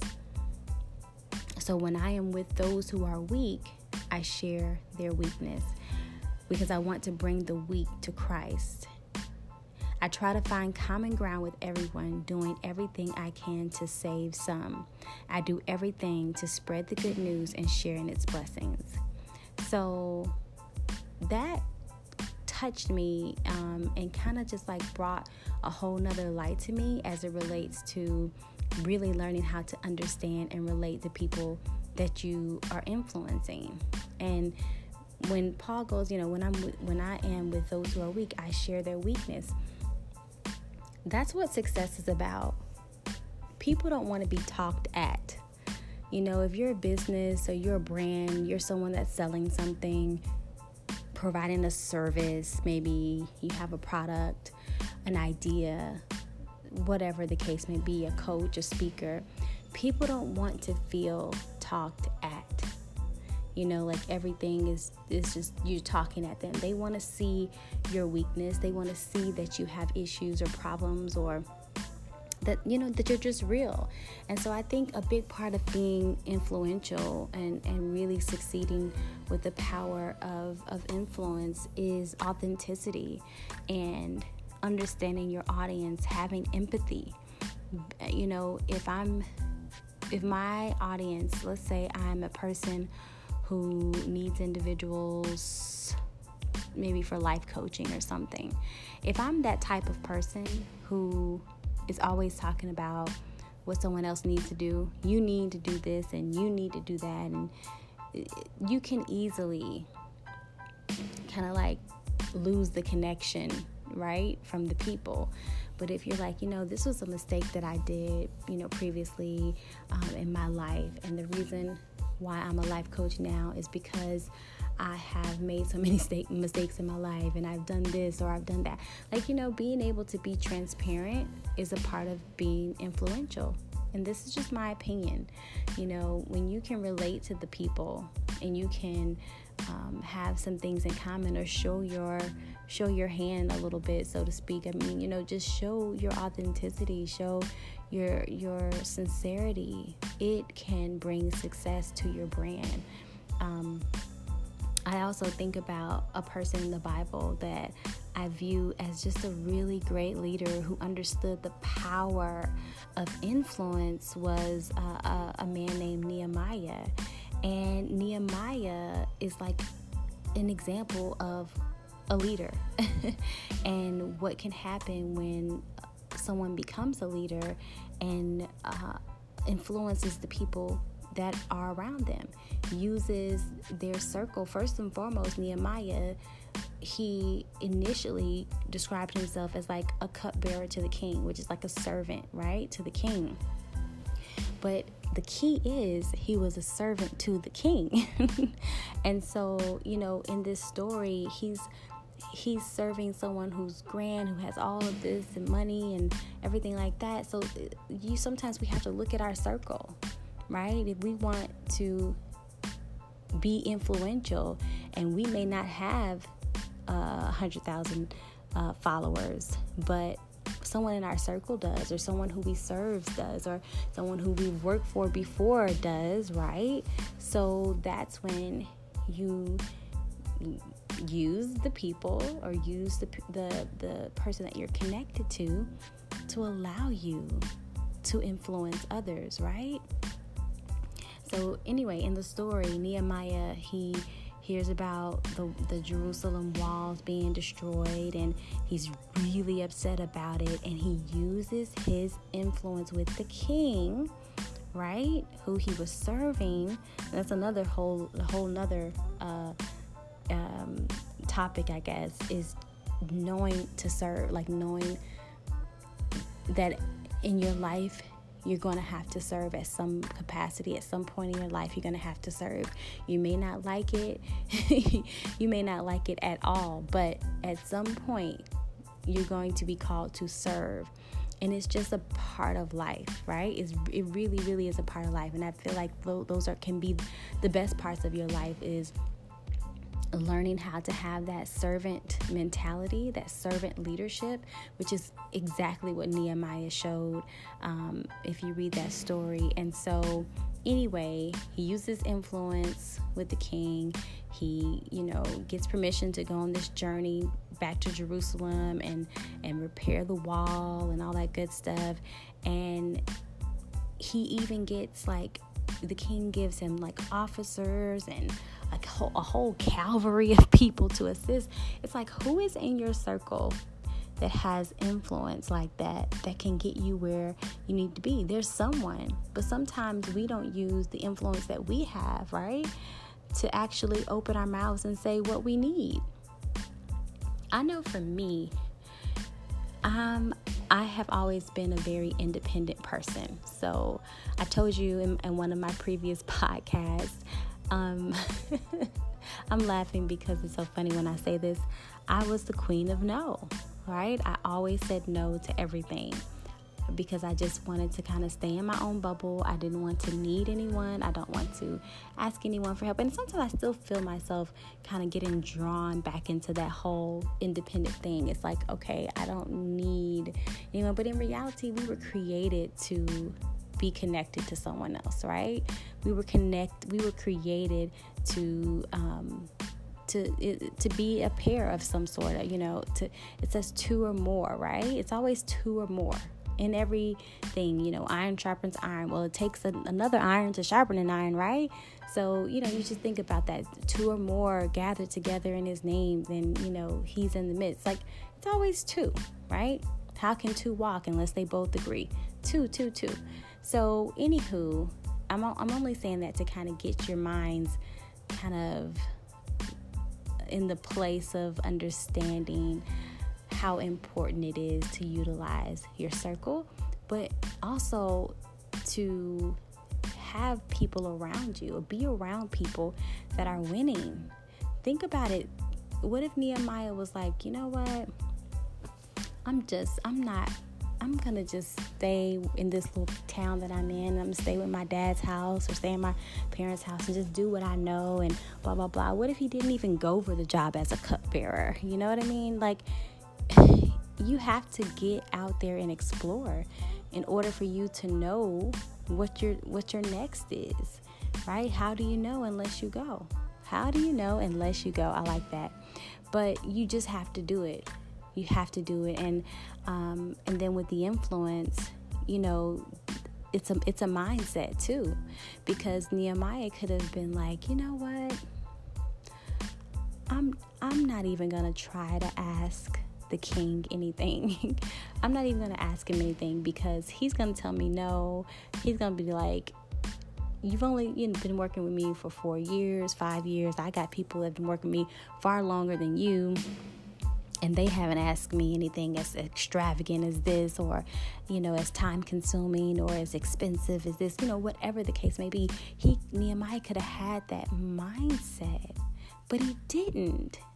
That's so amazing to me. He he knew his influence with the king because he worked in excellence, right? And so he had the confidence or the godfidence, right, to go to Nehemiah and say, I mean, excuse me, go to the king and say, hey, listen, I need this. This is my hometown. This is my roots. I need a I need a crew to fix this this wall, this this wall. And I just think that's amazing. I think it is it's just having that servant heart and it's having the ability to really influence others because you know like there's no way one man could repair the wall, right? You you have to be used you know? So at, at some point in your life you're going to be used right? You're going to be used. Every person is going to use your influence for something else. It's just about how you feel after you're being used right? And how you make others feel when you're using them. That's the key. I can go somewhere and volunteer my time for someone and the whole time they're just like entitled or feel like I'm they're doing me a favor by me allowing them I mean, or them allowing me to help them with something. That's not a good feeling, especially if there's no reciprocity. You know what I mean? You don't feel like you're getting the same thing back. So it's almost like you dread doing it, right? But let's say let's let's say another example you go and volunteer your time somewhere and that person is constantly encouraging you or constantly just being like man this is really awesome. I so appreciate you. This is you're doing such a great job. And then they're openly saying these things about your work to other people. You know it's it gets you in a place of feeling so good. You just want to do so much. You're like i can't stop doing enough for this person or, or, or this organization. It's all about how you feel after you've been used. And that's the same thing I believe uh, influence is. You have to know how to persuade others to join you and to influence them to, to do things um, with you or collaborate with you without them feeling like they're being used or they're going to be used, but without them feeling like they're being used and that and that's it. They're they're that's it. You know, they're there for that, and who cares about anything else they have going on with their life. So, um, you know, when I was thinking about this topic, I also thought about David, and just like David and, and, and Nehemiah, they both relied on humble beginnings. You know, David was overlooked. David wasn't even called in to to the whole um, the call when when when Samuel Samuel was anointing the new king. Right? If you read that word, it was like he wasn't even called or invited by his father. So they just relied on humble beginnings, having a servant heart, and eventually being able to persuade others to join in whatever they were doing. And so with Nehemiah, he persuaded others to join him in, in rebuilding this, you know, the land of Jerusalem. And he was like he felt obligated to do what he was doing. He he felt really strongly about it. And a lot of times for fear of you know, what people may think or, you know, fear of this isn't the trendy thing to do or this isn't like the popular thing to do. We go against the grain of what we feel, right? We go against the grain of like how we're like, how we really feel about something the passion that we feel about certain things. We're like, oh, this might be too much, you know, I can't really go there. I have a job, you know, I can't really be all about, you know, Black Lives Matter or All Lives Matter or whichever whichever team you're on. But um, it's like you have this thought process and you're like, man, I'm really living for someone else. I'm letting this the world influence me instead of really going with my gut. And that's what Nehemiah did. He really went with his gut. He had a plan, he had a thought, he had a passion, he had something that really burdened his heart, and he acted on it, and he was able to get people to help him do it. So, here's my question to you who's listening What is it that has you up at night? What is it that burdens your heart? What is it that you're really passionate about and you want to solve, you want to fix it, but maybe it's not popular. Maybe it's not what you should be doing in your in your current corporate, you know, state that you're in or your current title that you have at church or whatever it is. I believe that whatever is burning in you, whatever you're passionate about and desiring for a, something to happen to change, you know, about a certain situation or predicament, I think you should act on it. I think you should use your influence. And when you use your influence in that way, man, I really believe that things can happen. I really believe that that's when you make an impact because whatever's burdening you is a part of your purpose. Whatever is hurting you, whatever is keeping you up at night, whatever you're thinking about constantly, that is a part of your purpose. So, you know, sometimes as leaders, you know, we have plans and we have goals that we want to accomplish, but there's no nothing too much for us to reach if we decide to use our influence to do it. Right? Not even just the, the laws of collaboration, but just pure influence. Sometimes people don't want to collaborate. Sometimes they just want to give. Sometimes they just want to donate. Sometimes they just want to, you know, um, spread the word for you. Whatever it is, share a post. But you, you still have to have that influence, right? When you have that influence, when you have a plan and you have God backing you up, you have no reason to be afraid to ask anybody for help, to, you know, put it out there that you need help. And I'm not just talking to you guys, I'm talking to myself because sometimes I have to remind myself, Monique, you cannot do this by yourself. As a matter of fact, today I even reached out to someone who I've been watching on, on Instagram and I was like, hmm, I like her. I like her spirit. I like what she's doing. I want to invite her, you know, to my podcast and be one of my first guests. And I know it's going to happen because God put it on my heart, you know, and that's in, in her, whatever her influence is, it, we can combine efforts and be influencing, you know, people together. You know, who knows? But you just have to get out of the box and and do something different, you know? You got to do something greater. If it if it seems easy, I just find it hard to believe that it's just it's a part of your purpose and that's it. I believe your purpose is supposed to scare you. I'm I know for sure my purpose scares me.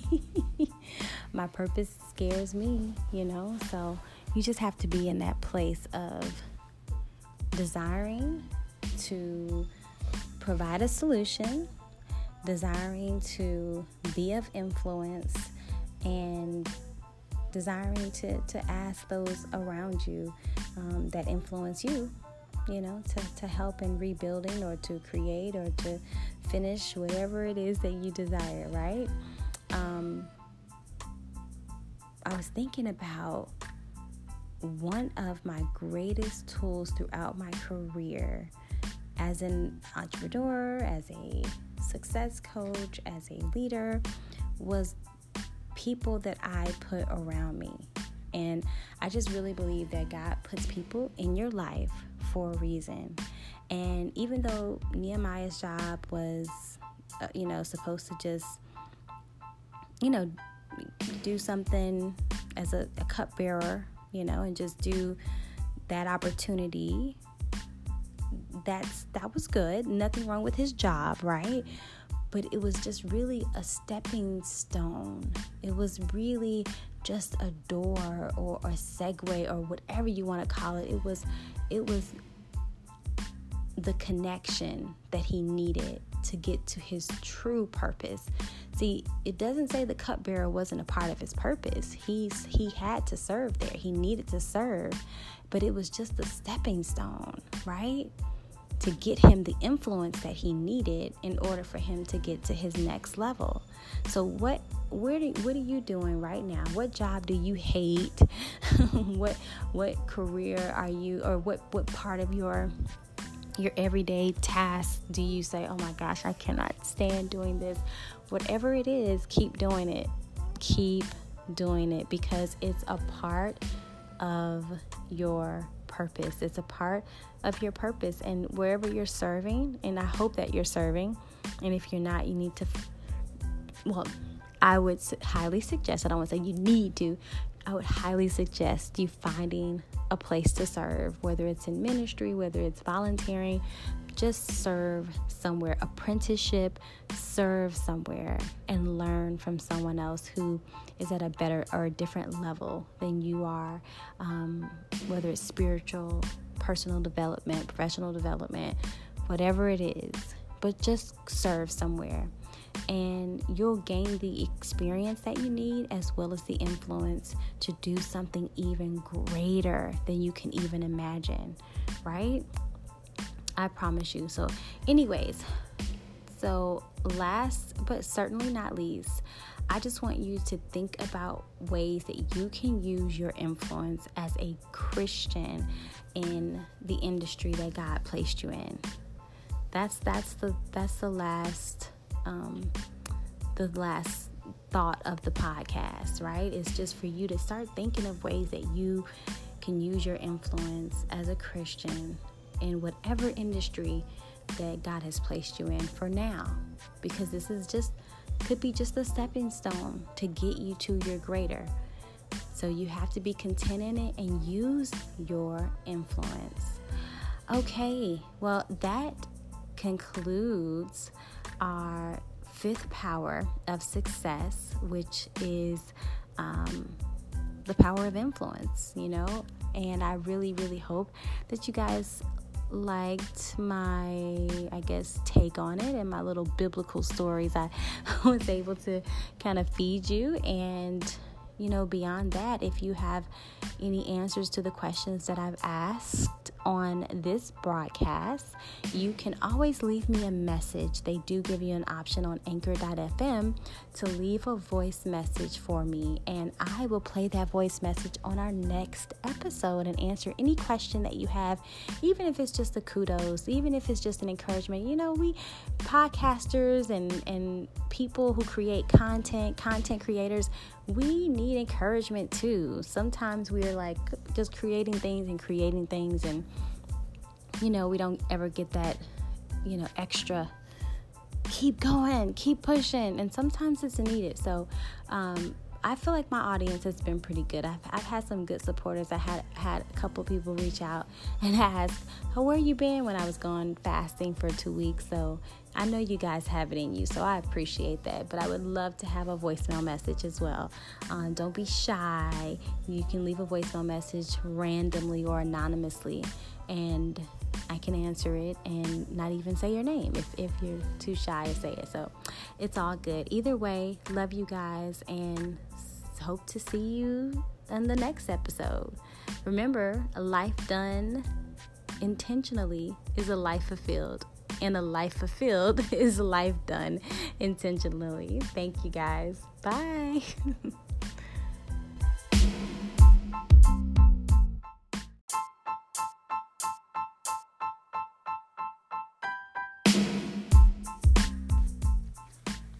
Hey guys, and welcome back to another episode of Succeed Intentionally with your host, Monique Davis. I am so excited to be able to do another uh, podcast with you guys and really share my seven powers of success. I wanted this to be the founding principles, the foundation of my my my podcast, and to really just kind of bring home the whole piece of being intentional and having intentional success in every area of your life, right? And so, this particular podcast is actually going to be about influence.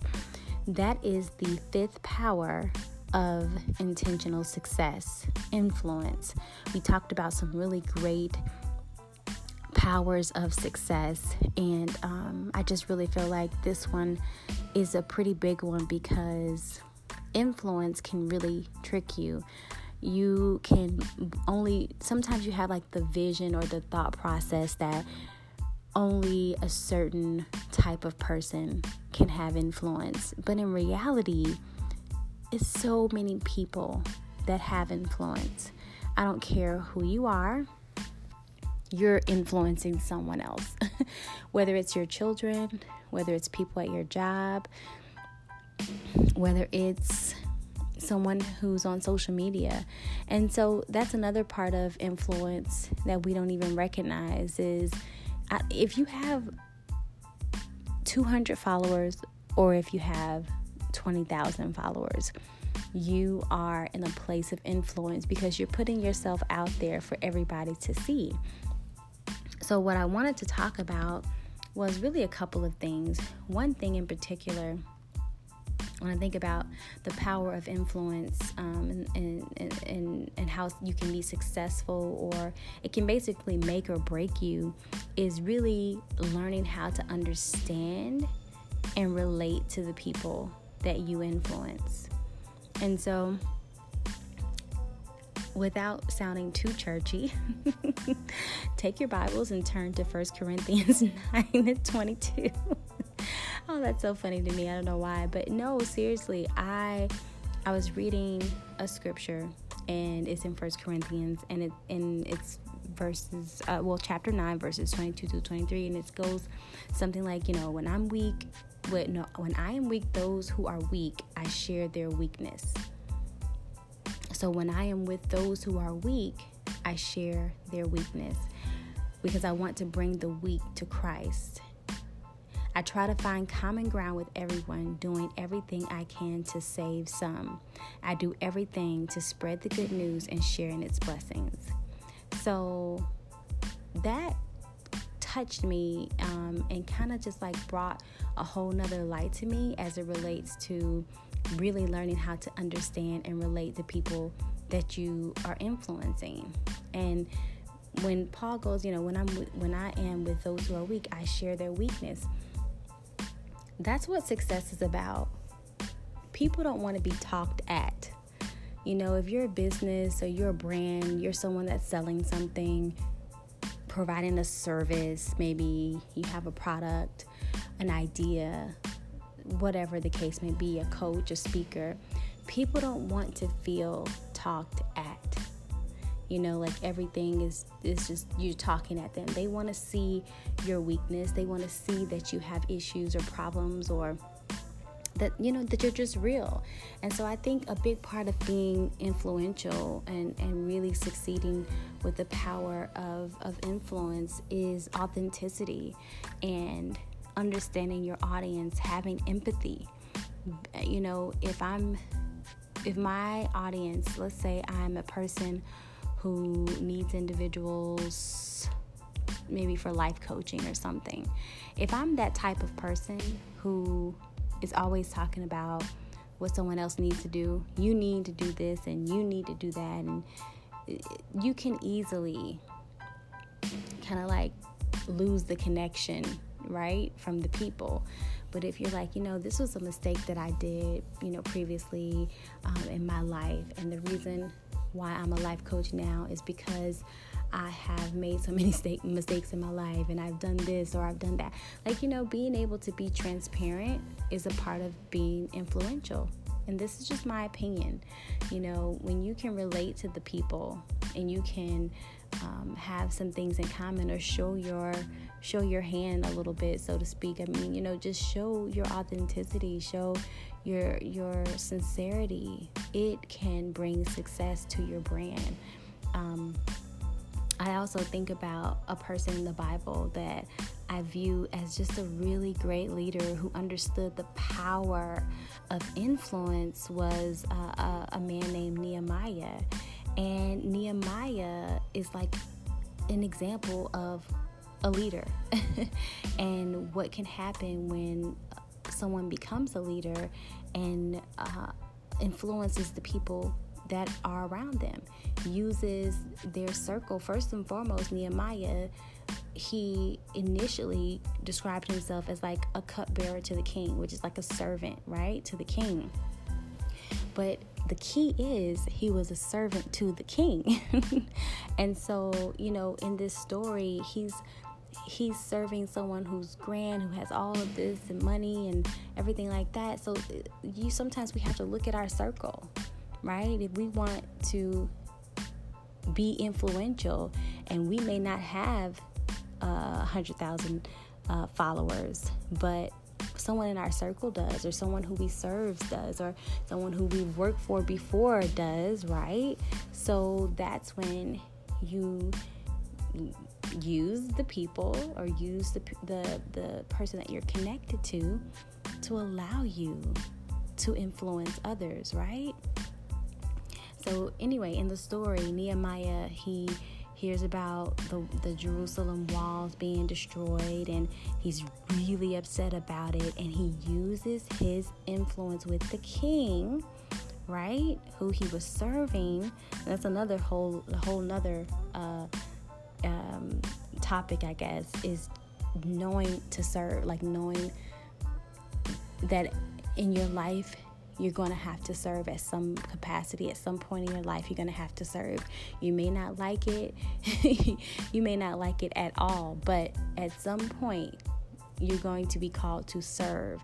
And it's just a part of life right? It's, it really really is a part of life. And i feel like those are can be the best parts of your life is learning how to have that servant mentality, that servant leadership, which is exactly what Nehemiah showed um, if you read that story. And so, anyway, he uses influence with the king. He, you know, gets permission to go on this journey back to Jerusalem and and repair the wall and all that good stuff. And he even gets like the king gives him like officers and a whole, a whole cavalry of people to assist. It's like, who is in your circle that has influence like that that can get you where you need to be? There's someone, but sometimes we don't use the influence that we have, right? to actually open our mouths and say what we need. I know for me, um, I have always been a very independent person. So I told you in, in one of my previous podcasts, um, I'm laughing because it's so funny when I say this. I was the queen of no, right? I always said no to everything because I just wanted to kind of stay in my own bubble. I didn't want to need anyone. I don't want to ask anyone for help. And sometimes I still feel myself kind of getting drawn back into that whole independent thing. It's like, okay, I don't need anyone. But in reality, we were created to be connected to someone else, right? We were connect we were created to um to to be a pair of some sort of, you know, to it says two or more, right? It's always two or more in everything. You know, iron sharpens iron. Well, it takes a, another iron to sharpen an iron, right? So, you know, you just think about that. Two or more gathered together in his name, then, you know, he's in the midst. Like, it's always two, right? How can two walk unless they both agree? Two, two, two. So, anywho, I'm, I'm only saying that to kind of get your minds kind of in the place of understanding how important it is to utilize your circle, but also to have people around you or be around people that are winning. Think about it. What if Nehemiah was like, you know what? I'm just, I'm not, I'm gonna just stay in this little town that I'm in. I'm gonna stay with my dad's house or stay in my parents' house and just do what I know and blah, blah, blah. What if he didn't even go for the job as a cupbearer? You know what I mean? Like, you have to get out there and explore in order for you to know what your what your next is right how do you know unless you go how do you know unless you go i like that but you just have to do it you have to do it and um, and then with the influence you know it's a it's a mindset too because nehemiah could have been like you know what i'm i'm not even gonna try to ask the king anything. I'm not even to ask him anything because he's to tell me no. He's to be like, You've only you know, been working with me for four years, five years. I got people that have been working with me far longer than you and they haven't asked me anything as extravagant as this or you know as time consuming or as expensive as this you know whatever the case may be. He nehemiah could have had that mindset but he didn't. That's so amazing to me. He he knew his influence with the king because he worked in excellence, right? And so he had the confidence or the godfidence, right, to go to Nehemiah and say, I mean, excuse me, go to the king and say, hey, listen, I need this. This is my hometown. This is my roots. I need a I need a crew to fix this this wall, this this wall. And I just think that's amazing. I think it is it's just having that servant heart and it's having the ability to really influence others because you know like there's no way one man could repair the wall right you you have to be used you know so at, at some point in your life you're going to be used right you're going to be used every person is going to use your influence for something else it's just about how you feel after you're being used, right? And how you make others feel when you're using them. That's the key. I can go somewhere and volunteer my time for someone, and the whole time they're just like entitled or feel like I'm they're doing me a favor by me allowing them I mean, or them allowing me to help them with something. That's not a good feeling especially if there's no reciprocity. You know what I mean? You don't feel like you're getting the same thing back. So it's almost like you dread doing it, right? But let's say let's let's say another example. You go and volunteer your time somewhere and that person is constantly encouraging you or constantly just being like, man, this is really awesome. I so appreciate you. This is, you're doing such a great job. And then they're openly saying these things about your work to other people. You know, it's, it gets you in a place of feeling so good. You just want to do so much. you're like, I can't stop doing enough for this person or, or, or this organization. It's all about how you feel after you've been used. And that's the same thing I believe uh, influence is. You have to know how to persuade others to join you and to influence them to, to do things um, with you or collaborate with you without them feeling like they're being used or it, they're going to be used but without them feeling like they're being used and that and that's it they're they're that's it you know they're there for that and who cares about anything else they have going on with their life so um you know, when I was thinking about this topic, I also thought about David.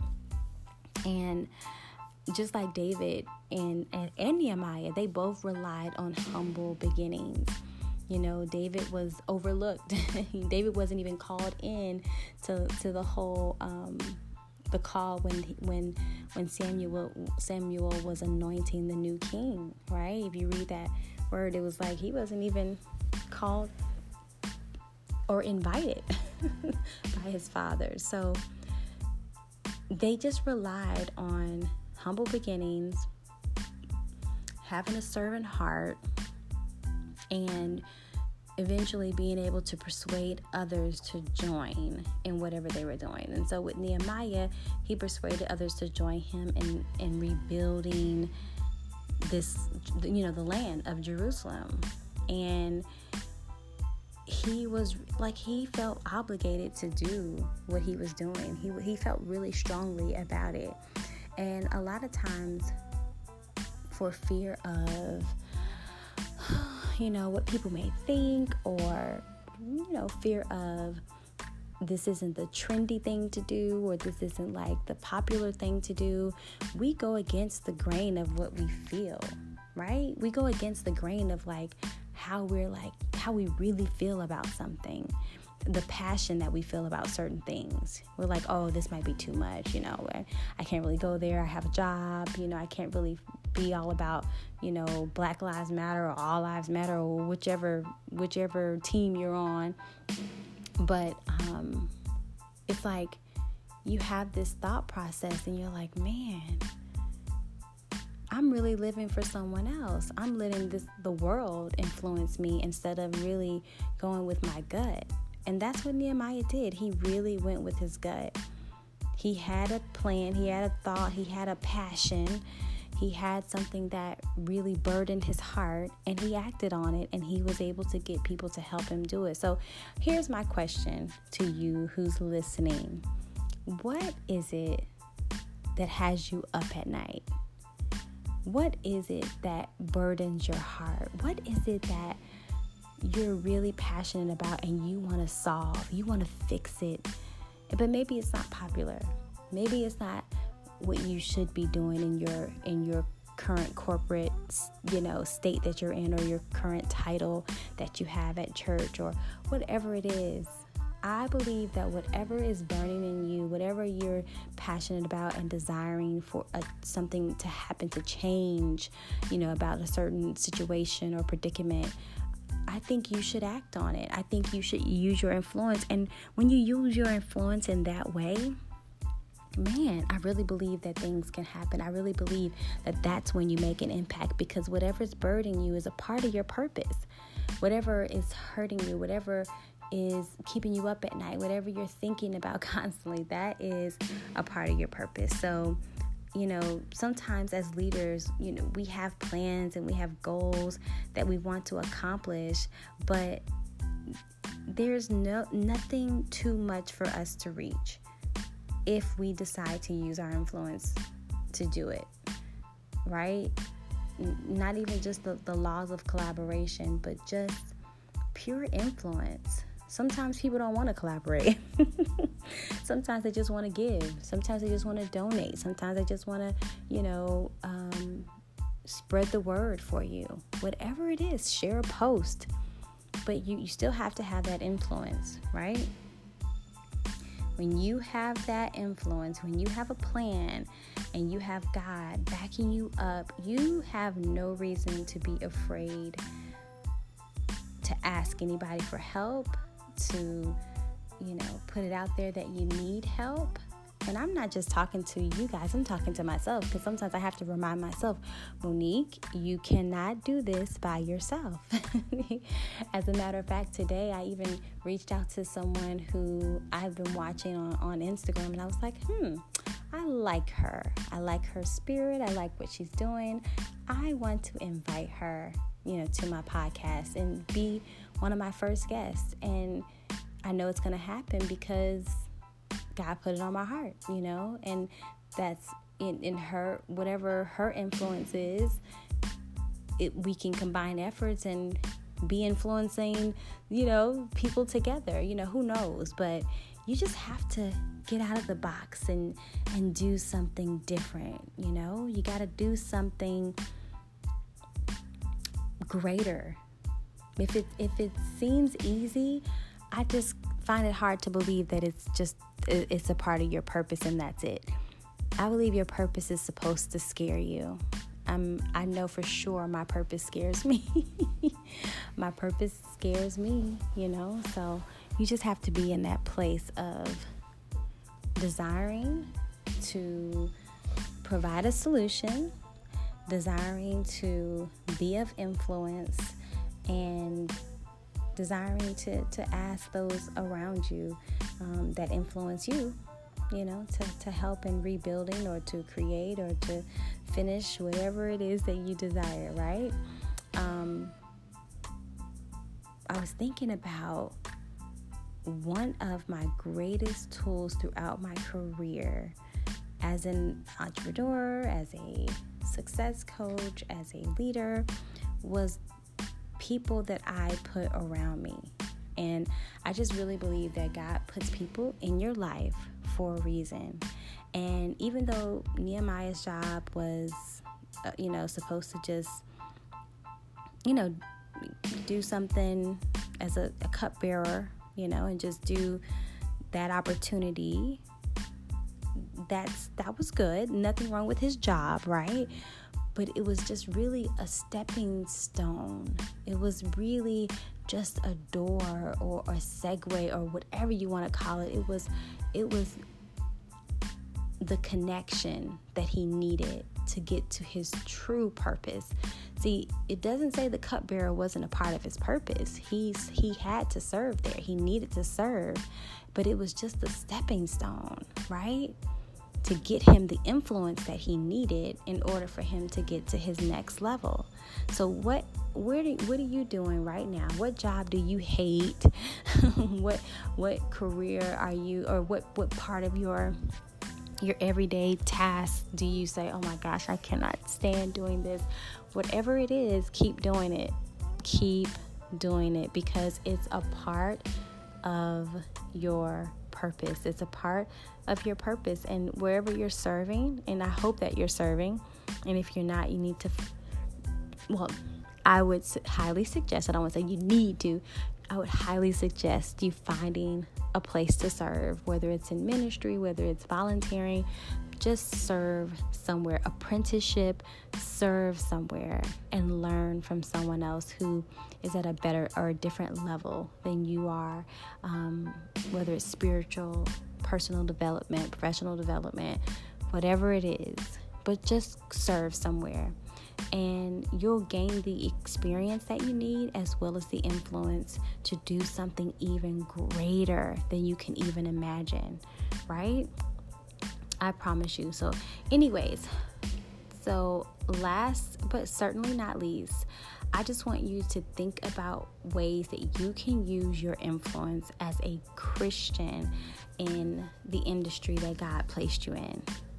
That's that's the that's the last um, the last thought of the podcast, right? It's just for you to start thinking of ways that you can use your influence as a Christian in whatever industry that God has placed you in for now. Because this is just, could be just a stepping stone to get you to your greater. So you have to be content in it and use your influence. Okay, well, that concludes our fifth power of success, which is um, the power of influence, you know. And I really, really hope that you guys liked my, I guess, take on it and my little biblical stories, I was able to kind of feed you. And, you know, beyond that, if you have any answers to the questions that I've asked on this broadcast, you can always leave me a message. They do give you an option on anchor.fm to leave a voice message for me, and I will play that voice message on our next episode and answer any question that you have, even if it's just a kudos, even if it's just an encouragement. You know, we podcasters and, and people who create content, content creators, we need encouragement too. Sometimes we're like just creating things and creating things, and you know, we don't ever get that, you know, extra keep going, keep pushing, and sometimes it's needed. So, um, I feel like my audience has been pretty good. I've, I've had some good supporters. I had had a couple people reach out and ask, "How where you been?" when I was gone fasting for two weeks. So I know you guys have it in you, so I appreciate that. But I would love to have a voicemail message as well.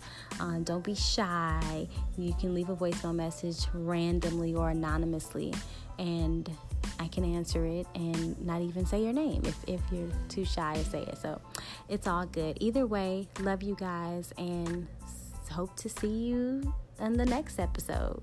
Remember, a life done intentionally is a life fulfilled, and a life fulfilled is a life done intentionally. Thank you guys. Bye.